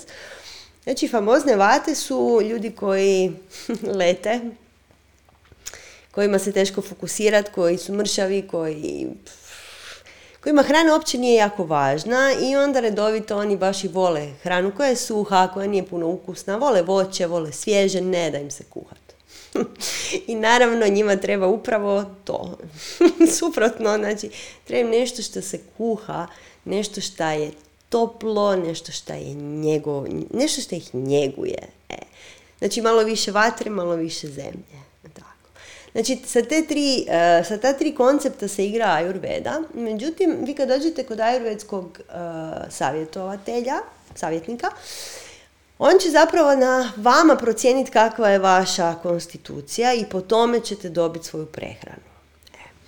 I tu se svašta zna dogoditi, znači imate mesuždera ajurvedskih savjetnika, imate vegana ajurvedskih savjetnika i oni će vam po svome dati nekakve ideje. Međutim, ako ste vi odlučili biti vegan i odete kod ajurvedskog savjetnika i on vam kaže treba vam mlijeko i meso, vi ćete na to reći hvala lijepa, ja ne jedem mlijeko i meso, daj mi neku zamjenu za to i dati će vam zamjenu za to, jer oni to znaju, nije da ne znaju. Ne. Um, ista stvar je i obrnuto, ne, šta god već da radite. Nemojte miješati samo, znači, ajurvedsku terapiju sa ajurvedskom prehranom. Znači, ajurvedska prehrana je nešto što zadržite do kraja. Hmm? Svaki dan monitorirate svoje stanje, pitate se šta mi treba i onda si pripremate to za ručak.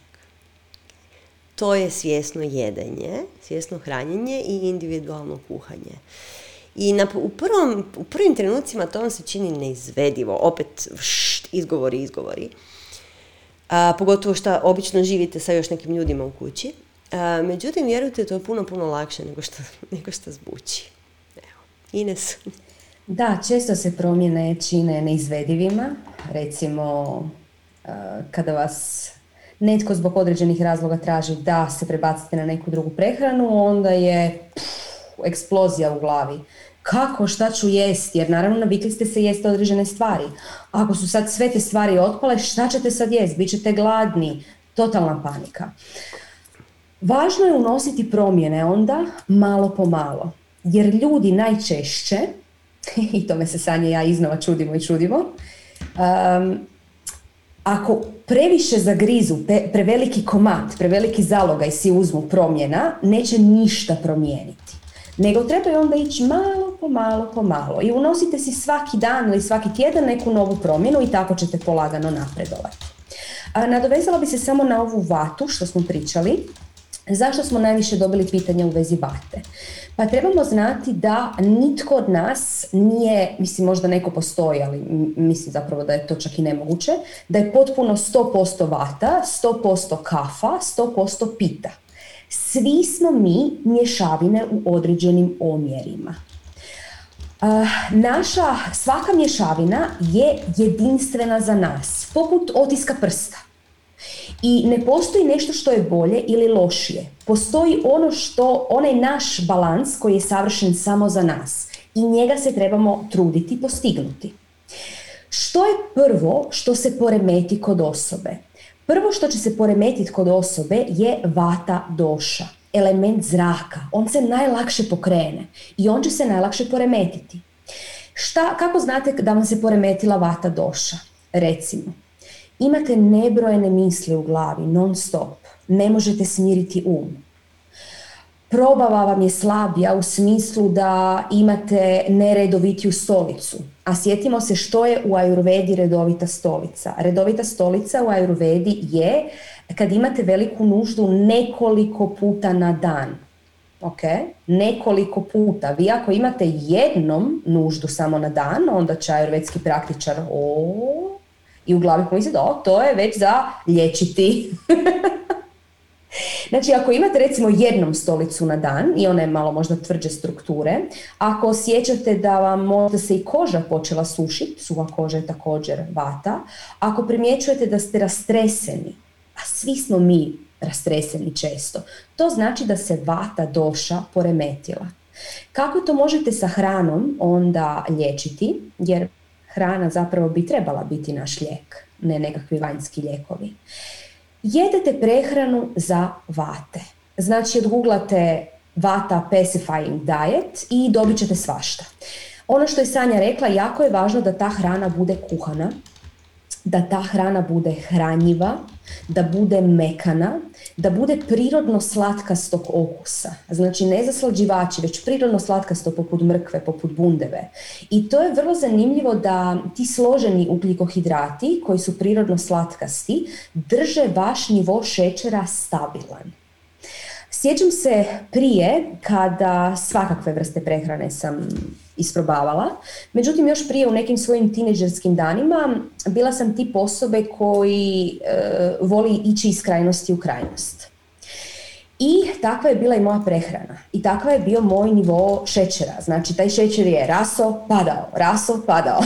to je bio ko uh, roller coaster. Znači, ludo totalno, jer tako se osjećaš, jer ti raspoloženje, a sad si sad padneš. Znači, baš je bilo problematično. Kako sam promijenila prehranu, kako sam uvela i svjesnu prehranu i počela jesti te složene ugljikohidrate, nikad više nisam imala problema sa padom šećera, niti sa naglim dizanjem šećera. Jer, bilo kakav, dobili smo puno zdravstvenih upita.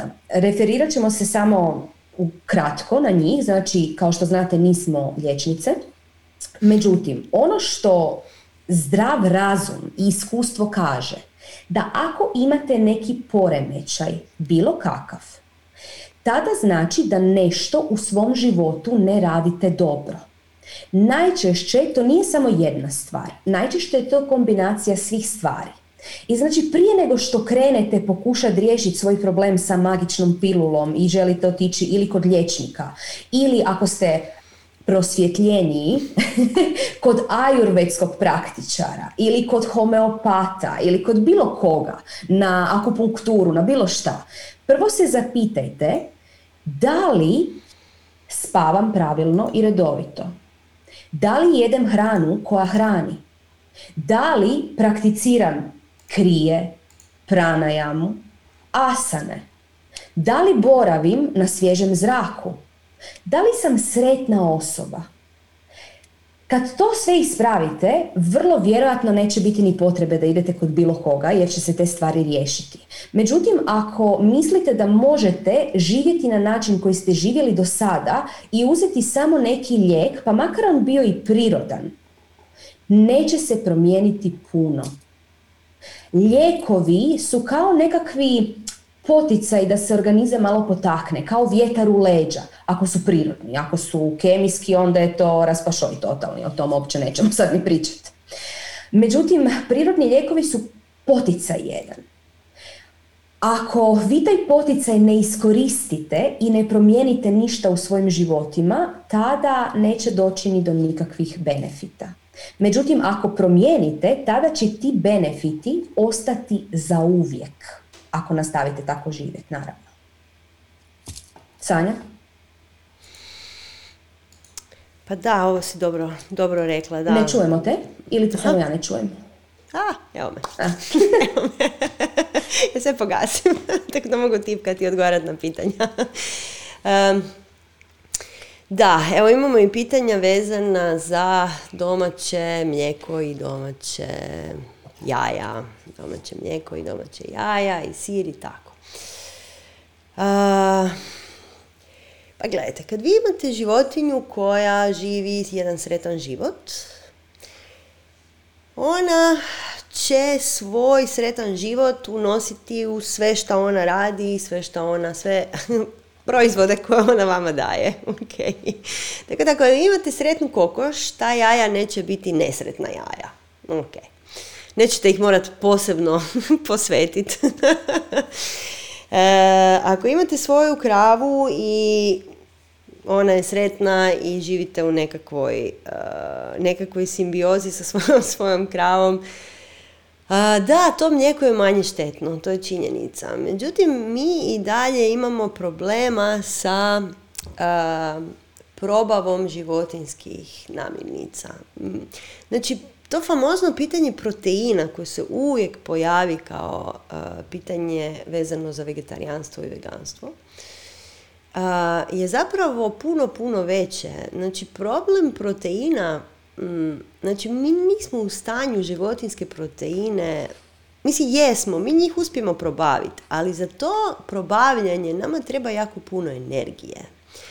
I najefikasniji način je uzeti proteine iz biljaka, ne, iz žitarica, iz mahunarki, iz listnatog povrća, svugdje imate proteina.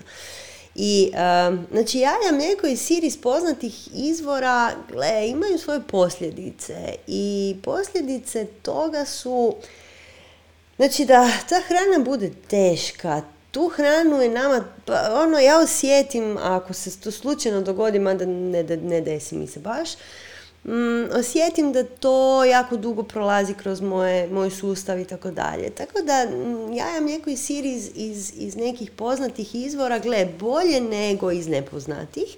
Zato što nepoznati izvor vam uredno uključuje sve ove užasne situacije u kojima se te životinje nalaze. I mi ne možemo, znači Ines ja toliko dugo već prijemo po ovim energetskim stvarima i osjećamo te suptilne nijanse i suptilne razlike između svega i šta pojedemo i šta pogledamo sad već u zadnje vrijeme. Jednostavno, jedna životinja koja živi na, u klaonici, na, na toj farmi, koja je toliko nesretna i njezin život je toliko besmislen i užasan, ona mora prenijeti energetski otisak toga na, svoju, na svoje mlijeko i na svoju djecu i na svoju okolinu u svakom smislu i na nas ako to pojedemo. Ne. E sad, znači sretna kokoš koja daje sretno jaje, teoretski je to bolje. Međutim, zapravo naše tijelo to baš jako ne voli. Tako da evo, ja, ja bi tako to mlakasto. Ines, imaš ti možda malo nešto žešće. Pa da, gledajte, sve životinske namirnice, mislim to je ono što mi osjećamo na nama, pomalo unazađuju tijelo. Osobno ja jedino to iskustvo nemam sa medom. Med konzumiram u umjerenim količinama i ne, ne, nije mi na toj razini kao recimo mlijeko, mliječni proizvodi, mesa se ne, ne sjećam, niti ribe. A, stvar je da sve, svi ti životinski proizvodi, životinski proteini, što je rekla Sanja, jer kao mnogi, ja, otkud nama sad proteini? Stvorila se ta komercijalna fama o proteinima. I onda čujete ljude koji su na visokoproteinskoj ishrani. Bila sam jedno vrijeme davno, početkom 20-ih, na, aha, na prehrani u zoni, tako je. I oni su imali jako puno proteina, su imali su cijelu teoriju jako objašnjeno kako to ide i ko, kako proteine treba jest, koliko jako je bilo puno proteina, malo ugljikohidrata. Desilo mi se da mi se tijelo potpuno zakiselilo. E, bila sam jako živčana non stop, žile su mi se vidjele posvuda, smršavila sam jako i stvarno je bilo jedno to dosta loše razdoblje mog života. Ono što je nama važno su zapravo ugljikohidrati na kojima radi cijelo naše tijelo. Ne treba bježati od ugljikohidrata, ali oni trebaju biti kvalitetni. A što je s proteinima? Ljudi misle da su proteini sveti gral, a meni trebaju proteini da mi se izgrade mišići, da mogu izdržati fizički napor, da mogu ovo, da mogu ono. To su sve izmišljotine koje su prezentirali kako bi se ostvario neki drugi već daljnji plan komercijalni. Ono što je e, bitno znati je da ako imamo više oblike života, životinje i ljude, oni proteine grada od čega? Od aminokiselina, od toga su građani proteini. I oni te aminokiseline uzmu, najčešće iz biljaka, neki iz drugih životinja, i te aminokiseline sastavljaju u proteine za vlastiti oblik. Recimo krava stvori protein za kravu. I onda mi pojedemo nešto kravlje i dobimo taj kravlji protein koji naše tijelo praktički ne prepoznaje kao takav jer mi nismo krave, mi smo ljudi i onda ga mora prvo rastaviti na aminokiseline i onda od tih aminokiselina ponovo sastaviti protein koji će onda biti prikladan nama. Ono što je puno energetski učinkovitije je unijeti aminokiseline kao čiste gradivne jedinice iz biljaka koje nisu toliko tipizirane kao životinske aminokiseline i proteini, već su kao nekakve slobodne gradivne jedinice od kojih se može svašta novo izgraditi. Mi kad takve jedne čiste gradivne jedinice uzmemo, to se sklopi kod nas u protein i mi fino imamo proteine. Aminokiseline se nalaze posvuda i u svemu i važno je jesti raznovrsno i tu bi napomenula da od žitarica je dosta važan onda kvinoa i amarant, iako oni nisu tradicionalno hrvatske ili uopće balkanske žitarice, ali ja ih ipak uvrštavam u prehranu i sanja isto, jer zapravo imaju dosta tih esencijalnih aminokiselina. Eto. Sanja? Uh, pa da, Imamo i pitanje o biljnoj ishrani i fizičkom naporu na koje bih se ja vratila jer bih samo htjela odgovoriti na ovo što vidim tu na četu. A to je pitanje sirove hrane. znači, pitanje sirove hrane je jako zanimljivo pitanje. znači, sirova hrana sama po sebi može ponekad čak biti i lijek. Znači, sirova hrana ponekad liječi Znači, bolesnici koji imaju raka ponekad uh, sa sirovom prehranom, ali bez voća, okay? bez šećera, bez voća, uglavnom, uh, mogu možda napraviti neke pomake za svoje zdravlje i tako dalje. Međutim, mi se danas tu ne bavimo s time. Se bavimo običnom prehranom za sve ljude. I što se tiče sirove prehrane, ja iskreno ja jako volim, meni jako se sviđa taj, taj način hranjenja. Međutim, e, mi ne živimo u toplom području i sirova hrana je dobra kad je vani toplo. Međutim, kad je vani hladno, ono što je Ines malo prije spomenula, mi trebamo jesti hranu koja nas grije. I tu sirova hrana pada kao nešto što mi možemo cijele godine. Znači, ako živite na tropskom području, blago vama, možete jesti sirovu hranu vjerojatno cijelo vrijeme. Ali ako živite tu di mi jesmo više manje, uh, mi imamo zimu. Znači po zimi tijelo treba i želi energiju koja ga grije. Voću i povrću koje se jedu sirovo uglavnom toga nema. Tako da, ne uglavnom, nego mislim da uopće nema. Općenito sirova hrana služi tome da nas ohladi. I kad vi imate neki poremećaj, kad imate neku bolest koja je pretežito pitasta i tako dalje, onda će možda sirova hrana nešto tu napraviti dobro. Međutim, nije možda loše ni preko ljeta biti na sirovoj hrani ako vam se to jako sviđa. E, jako je zgodno za učenje, to se meni kod sirove hrane sviđa, što ima jako puno nekih novih ideja kako neke stvari uključiti u svoju prehranu. Tako da ja sam uvijek za probat sve te dijete i sve te neke stvari međutim, evo, kažem, nije uvijek i nije za svakog. Tako da, evo ovdje, ovdje vidim taj komentar da se vi odlično osjećate, ste već dugo vremena na sirovoj hrani. Ja znam jako puno ljudi koji se jako dobro osjećaju, koji su vate. I koji su vate na sirovoj hrani. Znači, ti ljudi koji zapravo bi trebali jesti toplo i ušno, odaberu hladno i sirovo, e, zato što je fino im. Mislim, ja znam, meni vata vrlo jaka, meni se jako sviđa sirova klopa. Međutim, puno se bolje osjećam kad pojedem kuhanu bundevu po zimi. E.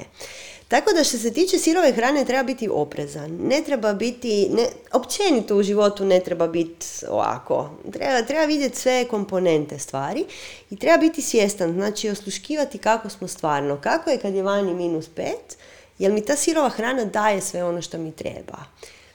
možda ti daje, možda ti daje jer si ti takav. I super, blago tebi, i ja bi bila takva. Evo, Ines. Da, ono što je važno je kako recimo ajurveda i makrobiotika gledaju hranu. Gledaju energiju u hrani i gledaju, to su sve te nekakve stare tradicije prehrane, ne govorimo o nekakvim novim modernim dijetama. Gledaju koliko nam energija ta hrana daje, a koliko energije ta hrana troši. I to je ono što je važno gledati. Ako mi pojedemo necjelovitu hranu, naš organizam ne prepoznaje necjelovitu hranu. I onda bi ju mogao probaviti, ju prvo mora učiniti cjelovitom. I time unosi svoju energiju, energiju tijela, u hranu da bi napravio cjelovitom namirnicu i tek ju onda dalje može probavljati. Znači mi smo potrošili puno energije dok smo probavili nešto necjelovito ili životinski. S druge strane, ako pojedemo nešto što je živo, nešto što je cjelovito, tada se to probavi i asimilira u tijelu. Jer zapravo postoji izreka mi smo ono što jedemo. Da, mi smo ono što jedemo, ali važnije mi smo ono što uspijemo probaviti. Jer neke tvari jednostavno ne uspijemo probaviti, samo izađu van. Sve, to su nekakve opće postavke naravno, ali onda postoje individualne postavke kod svakog od nas. Što je dobro za nekog, što nije dobro za nekog. Ono što mi trenutno primjećujemo je da definitivno svjesna biljna ishrana daje jednu veću svjesnost, jednu veću snagu i jednu veću izdržljivost. I Sanje i ja se izlažemo velikim fizičkim naporima. Znači stvarno imamo fizičke prakse koje su izrazito zahtjevne. Iskreno, ja ne vidim da bi ja to na životinskoj hrani mogla uspjeti izdržati. Daću vam jedan primjer. E, prošle godine sam e, planinarila nekih 50 kilometara u nekih dan i pol. Uh, imala sam na leđima 35 kila u početku, to se kasnije smanjivalo naravno kako sam trošila hranu, ali ostalo je oko 30 kila. S time da ja imam 49 do 50 kila, zavisi kako kada, nosila sam 35. Bez problema sam to odradila, ekipa koja je bila sa mnom, koji su bili svedi, su imali velikih problema i jako im je bilo teško. Ja sam bez problema cijeli taj put podnijela, nosila taj teret i još sam se digla jutro prije sljedećeg dana da si odvježbam aštangu prije nego što krenemo. Znači, stvarno imate nevjerojatnu snagu i tijelo vam se puno brže oporavlja. Nema upalnih procesa u tijelu, jer ono što nas koči je zapravo ti upalni procesi koji nastaju u tijelu od životinske hrane. To ćete pogotovo vidjeti ako, ako imate bilo kakav disbalans, ako imate bilo kakvu bolest. Upalni procesi će se pojačati, slus će se pojačati i to će se početi manifestirati na razne, razne načine.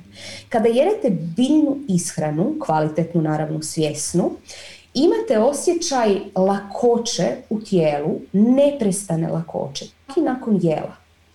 I ta lakoća vas onda vodi u neke druge dimenzije i otvara vam neke druge portale i vrata za djelovanje. Znači, ono što mislite da ne bi mogli izdržati fizički napor, ne znam kakav fizički napor, ako ne jedete životinsku prehranu, to je samo vaše uvjerenje. Probajte. Znači, ništa vas ne košta. Probajte tjedan dana recimo, ne jesti životinsku, životinske namirnice. Ok, tjedan dana će vam treba da se priviknete. Probajte dva tjedna. Probajte neko vrijeme, ajmo tako reći. Probajte neko vrijeme i stvarno ćete vidjeti, tu je bilo u komentarima i Game Changers uh, dokumentarac. Da, dokumentarac je odličan pogotovo za ljude koji još nisu prešli na biljnu ishranu i pogotovo za muškarce koji vjeruju da neće moći dobiti mišićnu masu, da neće moći izdržati određeni napor. To uopće nije istinito. Uh, od prelaska na biljnu prehranu ja kod sebe primjećujem da nisam izgubila mišićnu masu, nego da je ta mišićna masa promijenila kvalitetu. Nekako je prije i prije biljne ishrane i prije joge sam bila u raznim treninzima i svašta sam radila fizički sa tijelom i uvijek sam imala mišićnu masu, međutim ta mišićna masa je bila nekako napuhnuta. Ne znam kako da to bolje kažem, kao malo naotečena, kao znak neke upale. To tek sad vidim kad sam na biljnoj ishrani kako je ta mišićna masa profinjenija. Međutim, naravno imajte na umu da za mišićnu masu trebate nešto fizički raditi. Znači nije da ćete samo dobiti mišićnu masu ako ste na biljnoj prehrani ili ako samo pijete proteine dodatne. Inače, proteine dodatne ne morate piti. Ono, nikad ako jedete normalno. Znači čak ni one veganske ili nekakve stvari, znači stvarno nema potrebe za dodatnim proteinima. Ako ne znam u kakvoj ste neimaštini niste jeli ništa, ma mislim postoje ljudi koji su bretarijanci, koji žive na prani, znači praktički vam ne treba apsolutno ništa i bit ćete potpuno zdravi.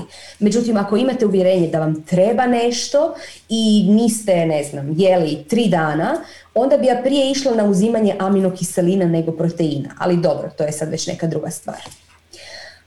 Uh, Sanja? Pa da, ja ću samo još jednom reći to sa dodacima prehrani, tu smo isto imali hrbu pitanja. Sim, ja ne uzimam nikakve dodatke prehrani nikada. Mm, ne fali mi ništa u životu. Vidim ovdje rasprava na četu oko veganstva i teretane i ovo sve skupa. Mislim, ja sam dugo i radila u teretani. Doduše, ja sam prešla na vegetarijanstvo jako, jako mlada. Ali to, je, to su sve samo izmišljotine, to, to vam ništa nije točno. Znači, ne trebaju vam nikakvi dodaci prehrani ako se hranite zdravo, ako se hranite iz provjerenih izvora sa dobrim namirnicama. Naravno da će vam sve nedostajati ako jedete sve kupljeno, isprocesirano i već kuhano negdje vani. Onda će vam sve faliti, onda možete slobodno cijelu apoteku kupiti.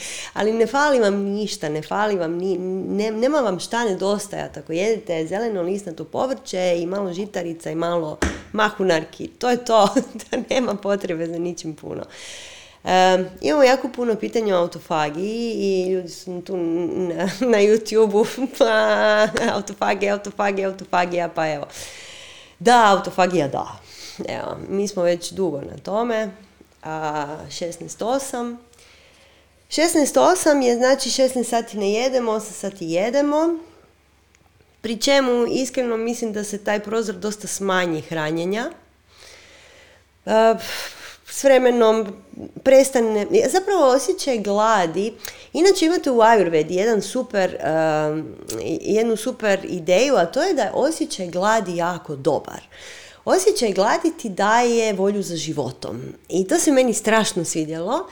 I uh, ja kad sam gladna, meni se sviđa taj feeling. Ali to vam je sve tu, znači to, to si sami uvjerite, to, to nema nikakve veze ni sa čim. Znači ja sebe uvjerila da se meni sviđa kad sam ja gladna. I doista mi se sviđa. I, znači kod autofagije u počecima, u počecima budete gladni uh, prije prvog obroka u danu. I onda naravno ovisi koji si prozor uzmete, znači Cijela ideja e, prekinutog posta je da uzmeš 16 sati kad si na postu, 8 sati kad jedeš. I možeš kad hoćeš, odnosno napravi si ovisno o svom rasporedu. Ne. I e, moj, moj bioritam je mrvicu bio drugačiji kad sam počinjala to raditi. Dolazila sam jako kasno doma, tako da je moj prozor jako kasno popodne ne, za jesti. I onda bi bila gladna, negdje oko podne ja bi bila tako super gladna. I kultivirala sam taj osjećaj gladi, tako mi je bio dobar, onda prođe. I onda kao, ja uopće nisam gladna bez veze, kad ću opet biti gladna, baš mi je zanimljivo. I onda nakon jedno sat, dva, opala opet, o, vidi opet glad. Aže, kako super, baš mi je ovo fora. I sad bi mogla nešto pojesti, jer već moj prozor je već počeo, ali baš nekako neću, ovo mi je baš nekako super. S vremenom, nažalost, taj um, osjećaj gladi postane manji. nekako se smanji, pa ono, više ne uživam toliko u tom intenzivnom osjećaju gladi. Ali ono što primjećujem, znači, dobro, ja na sebi možda ne primjećujem tolike promjene, uh, zato što sam ja uvijek bila frik za hranu i onda nekako s tom hranom se od uvijek igram i svašta sam nešto prošla i osjećam se dobro sa mojom hranom i nisam bolesna i nemam problema. Ne. Međutim, moji roditelji su prešli na, na prekinuti post prije godinu dana i uh, jako dugo ih nisam vidjela, znači jedno, bar šest mjeseci ih nisam vidjela. Ove zime, kako je bila karantena, ovo ono, svašta nešto. I onda sam došla na ljeto i to je, oni su doživjeli potpuni preporod. Znači, moja mama imala ozbiljnih problema sa žel, željezom, koji su samo nestali. Mislim, ona je bila u bolnici zbog toga. Ona je pila ne znam kakve skupe preparate, svakakve gluposti je pila. I onda samo je zaboravila da je imala problem sa željezom. Kao, mama, kako ti je željezo? A? Ništa, nula bodova odgovor. Uopće taj problem više ne postoji. A moj stari ima 80 godina i on se toliko pomladio, i njega nisam nikad vidjela sa tako puno energije. Tako da evo, na njima ja vidim nevjerojatne promjene. I, a sam proces, sam proces prekinutog posta je prekrasan, jer ti u tih 8 sati imaš Možeš jesti šta hoćeš, teoretski. Onda naravno Ines ja ne jedemo šta hoćemo, nego jedemo ovo što mi hoćemo. ne jedemo ono što svi drugi hoće, nego ovo naše. Ali e, jako je ugodan, ja s njim nemam nikakvih problema. Nemam nikakvih potreba izvan tih 8 sati jesti ništa posebno. E, kažem, ta glad se isto nažalost smanjila. Sve skupa e, osjećam da mi je organizam jako puno više protočan nego prije. I e, definitivno imam puno više energije. ali kažem opet, nama je teško procijeniti jer Ines ja po prirodi imamo puno energije i onda nam sad imamo još samo evo malo više energije. Tako da probajte jer je stvarno, stvarno otkriće i stvarno je super. I ja vjerujem da mnogi ljudi znači s vremenom pređu prvo na 6 sati, pa na 4, pa na 2, pa na onaj jedan famozni jedan, ne, takozvani ratnički post. Ja mislim da to nije potrebno, nije potrebno biti ambiciozan u postu, tom konkretnom kojeg radiš zapravo svaki dan. Tako da nemojte, ako ćete probavat, eh, krenite polako, krenite sa 16.8, pa onda kad vidite da vam to ide spontano dalje možete smanjiti, ali 16.8 je fantastično, evo. Ines?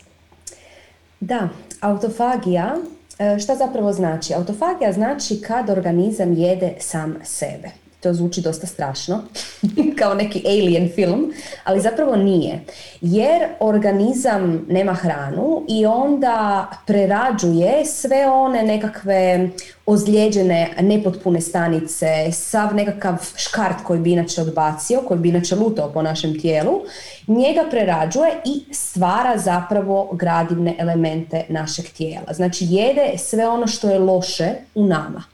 Da bi se taj proces pokrenuo, potrebno je minimalno 16 sati nejedenja. To je naravno vrlo individualno i o čemu to ovisi. Ako vaš organizam nije u dobroj formi, ako recimo ste na životinskoj prehrani, tada vrlo vjerojatno od 16 sati nećete tolike koristi. Vjerojatno će vam onda trebati više da se autofagija pokrene.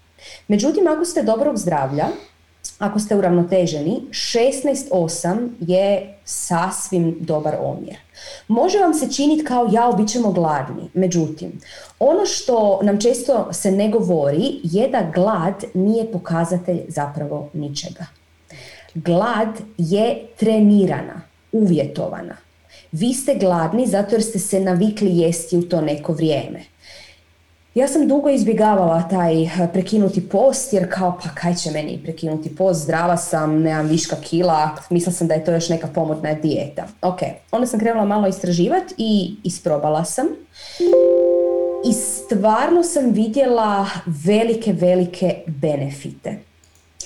Tijelo je lakše, ima se više energije, ponovno manje upalnih procesa i to najviše vidimo na fizičkoj praksi. Znači, prakticiramo vrlo, vrlo zahtjevnu aštanga praksu koja je dva sata asana, koje su vrlo, vrlo, vrlo zahtjevne i e, vrlo često tijelo reagira sa raznim mikroozljedama koje su, ne, ne možete ih zaobići. Međutim, na intermittent fastingu, na biljnoj prehrani, vaše tijelo se potpuno oporavi do sutra. Što znači da na dugoročnim planovima vi nemate ozljede. Vi nemate jao, boli me rame ili nešto. Znači zdravi ste cijelo vrijeme.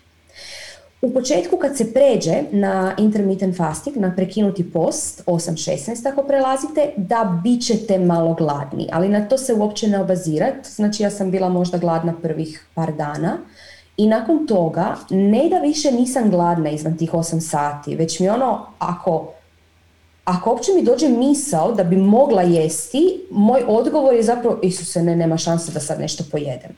S time da ja sam osoba koja jako voli jest. Jako voli jesti i zapravo jede velike količinski, količinski puno hrane, ali jednostavno izvan tih 8 sati onako uopće više nisam gladna.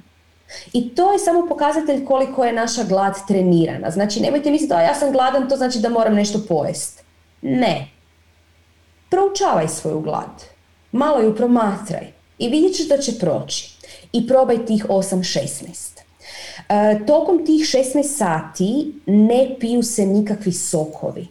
Znači ne smije se zapravo e, ništa, ništa konzumirati što će vam dići šećer u krvi. To je ta igra. Teoretski bi mogli unijeti možda čistu masnoću jer ne diže šećer u krvi. Ali zašto? Kaj ćete sad ići pit gi u tih ne znam koliko sati. Tako da ne. E, najbolje je samo voda. Znači samo voda tokom tih e, 16 sati, a tokom 8 sati pa najčešće stignete imati dva obroka. Naravno, trebate paziti da se ne prejedate. Ajmo reći da za nekakav biljni obrok, ako je bio kuhan, vam treba možda 4 sata da se probave. Znači, dok se probavlja jedna hrana, nemojte jesti na to drugu hranu. Jer će se desiti da vam hrana počne truliti.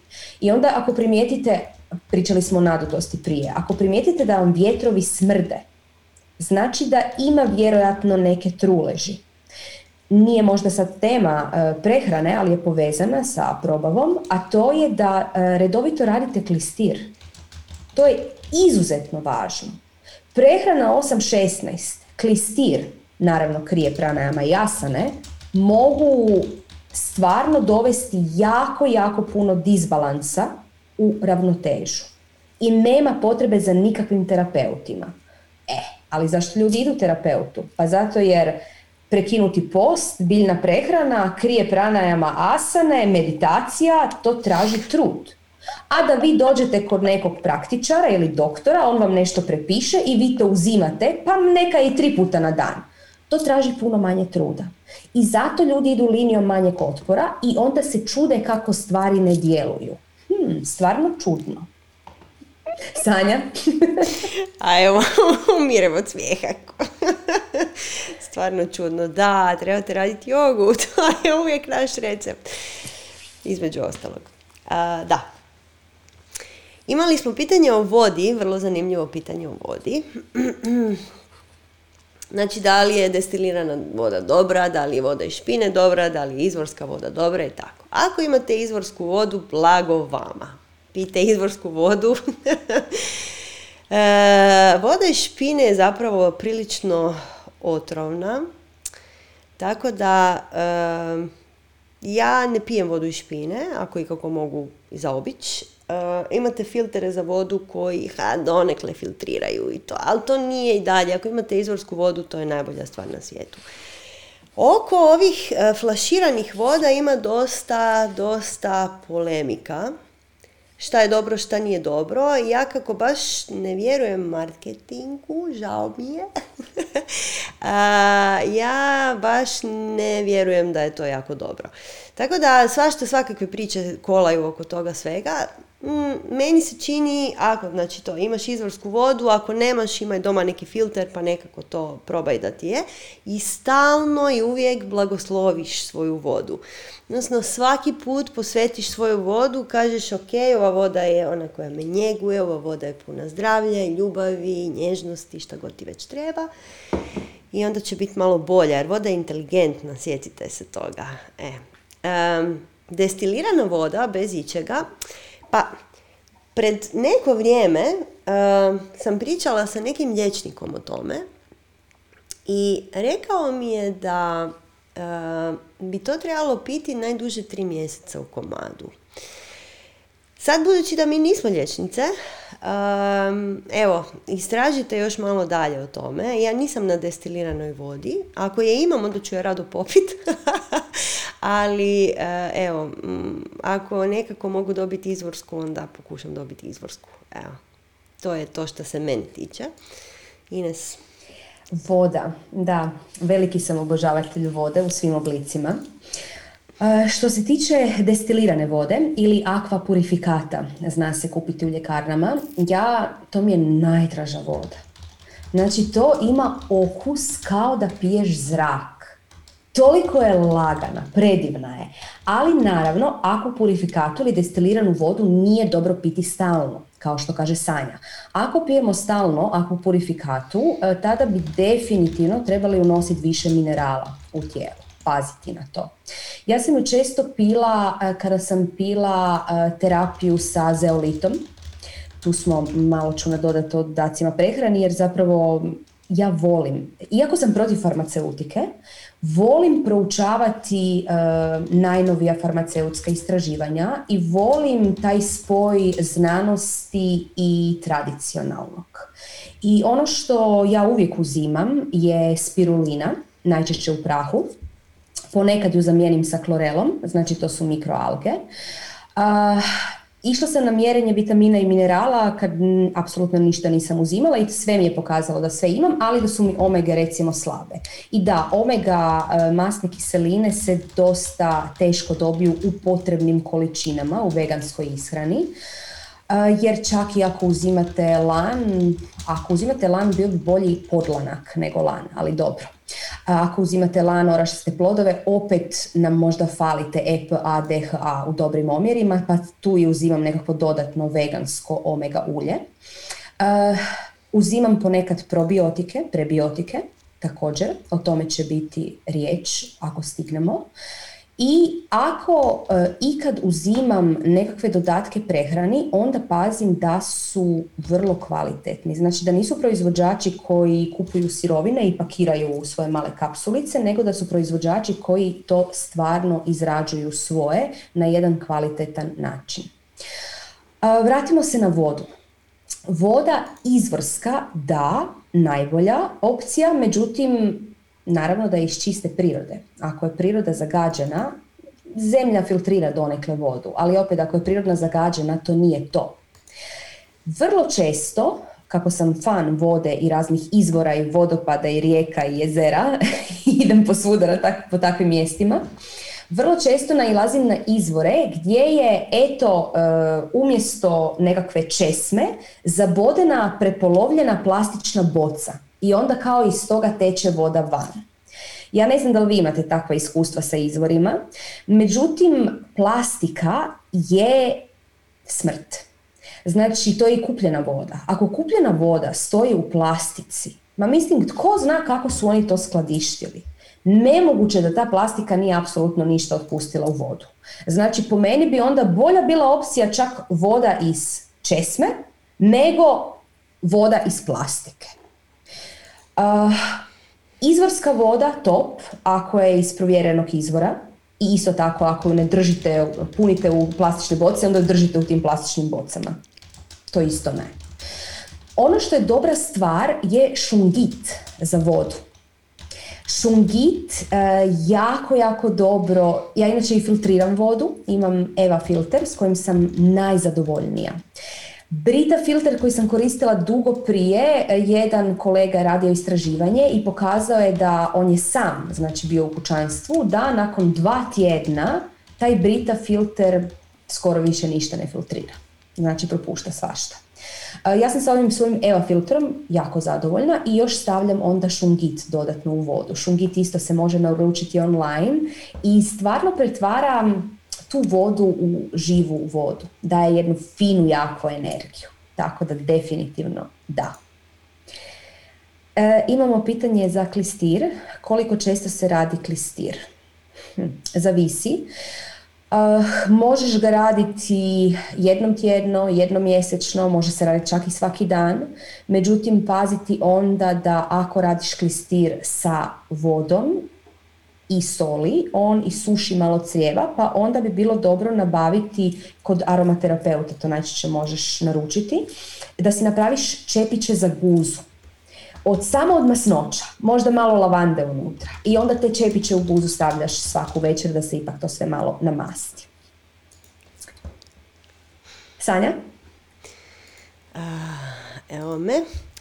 E, da, Evo šungit, ja inače stavljam kristale u vodu, ali to je opet uh, evo neko, neko moje istraživanje kako će se to, uh, kako će to djelovati i djeluje. Također kad imate bočice za vodu, ovo što je Ines spomenula, nemojte da budu plastične. Nažalost, onda furate sa sobom tešku bocu staklenu ili nekog metala koji je provjeren i tako, ali eto, šta je tu je. Bilo bi super da je bakrena recimo, tako nešto, ali evo, nabavite šta budete mogli nabaviti. Ne? E, dobro. Mi smo na, na pet minuta do kraja. Mislim da, smo, mislim da smo prošli dosta toga. Nisam sigurna da li u pet minuta možemo nas dvije uopće taknuti neku temu. Ali evo, možemo ono kratko pitanje vezano za flor u zubnim pastama. Znači, dobili smo pitanje za flor u zubnim pastama, da li on stvarno skamenjuje pinalnu žljezdu ili ne. Pa, ne znamo kako bismo to saznale, ali evo Ines ima, evo Ines ima rješenje jer je pitala. pa mislim, imam jedno iskustvo zapravo. Naravno, e, neke stvari ne možete percipirati. Mi mislimo da naša pinalna žljezda nije skamenjena, imamo takav osjećaj, međutim uvijek postoji šansa da se varamo i da je. Uh, ono što sam ja imala iskustvo je kada sam došla na refleksoterapiju, onda mi je refleksoterapeutkinja ničim izazvana rekla o, pa vaša pinealna žljezda je u dobrom stanju, vi morate ne koristite flor. A ja sam onda važno rekla ne, ne koristim. I to mi je bila potvrda, a moja pinalna žljezda je u dobrom stanju. Tako da ne znamo, ne znamo kako bi to... Mislim, svi govore da flor zapravo skamenjuje pinalnu žljezdu, da nije u svakom slučaju dobar i mi ga ne koristimo. Ne primjećujemo da nam se išta loše dogodilo, zubi su nam super. A znači da zapravo flor, ja flor ne koristim već preko deset godina. Mislim, nešto bi mi se već desilo zubima. Evo, perem sa glinom zube i sa onim glinenim pastama prirodnim, potpuno, apsolutno zdravi zubi. E, ali mi radimo još jednu stvar i to ćemo sad s vama kao zadnju praksu podijeliti. E, zašto su na... zašto nama zubi super?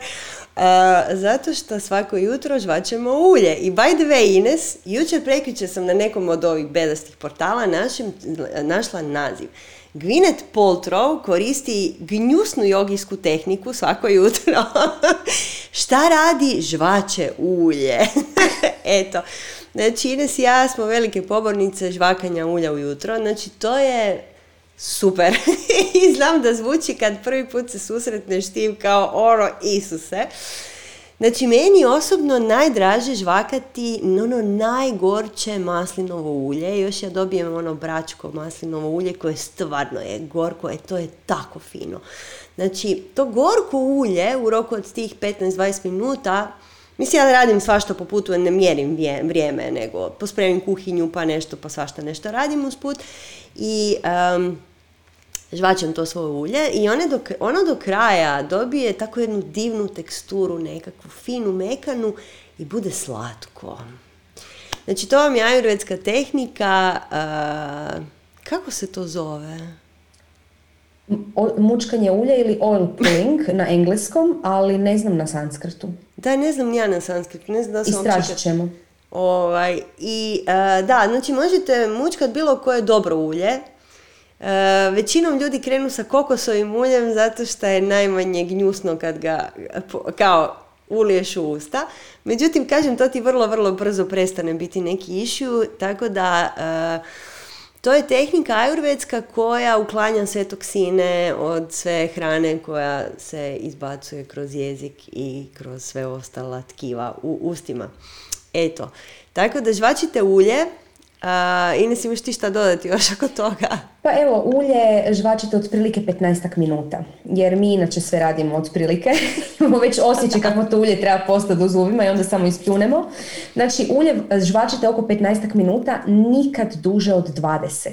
Ulje se tope sve, svi toksini topivi u masti i to naravno uvijek ispljunete, ne gutate. To je važno napomenuti.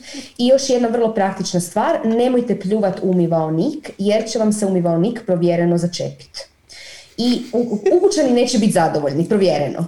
Znači pljunite u WC školjku. WC školjka se do sada još nije začepila, mislim da ni neće ako nije do sada. Evo, meni su rekli da u smeće moram, pa ja pljujem u smeće.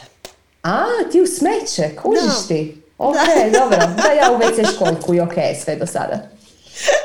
Eto, to je bilo to od nas za večeras. Završile smo spektakularno kao i obično. hvala vam svima što ste ostali svi do kraja i hvala ekipi na YouTube-u, tamo je bila isto ludnica. Evo, vidimo se na nekom sljedećem sastanku. A ako imate neke teme koje su vam jako zanimljive, javite nam, pa ćemo onda se mi izorganizirati da te teme budu baš highlight naših sacanga. I šta još reći, Ines? Hvala vam svima i vidimo se neki drugi put. Namaste. Puse. Puse. Bok.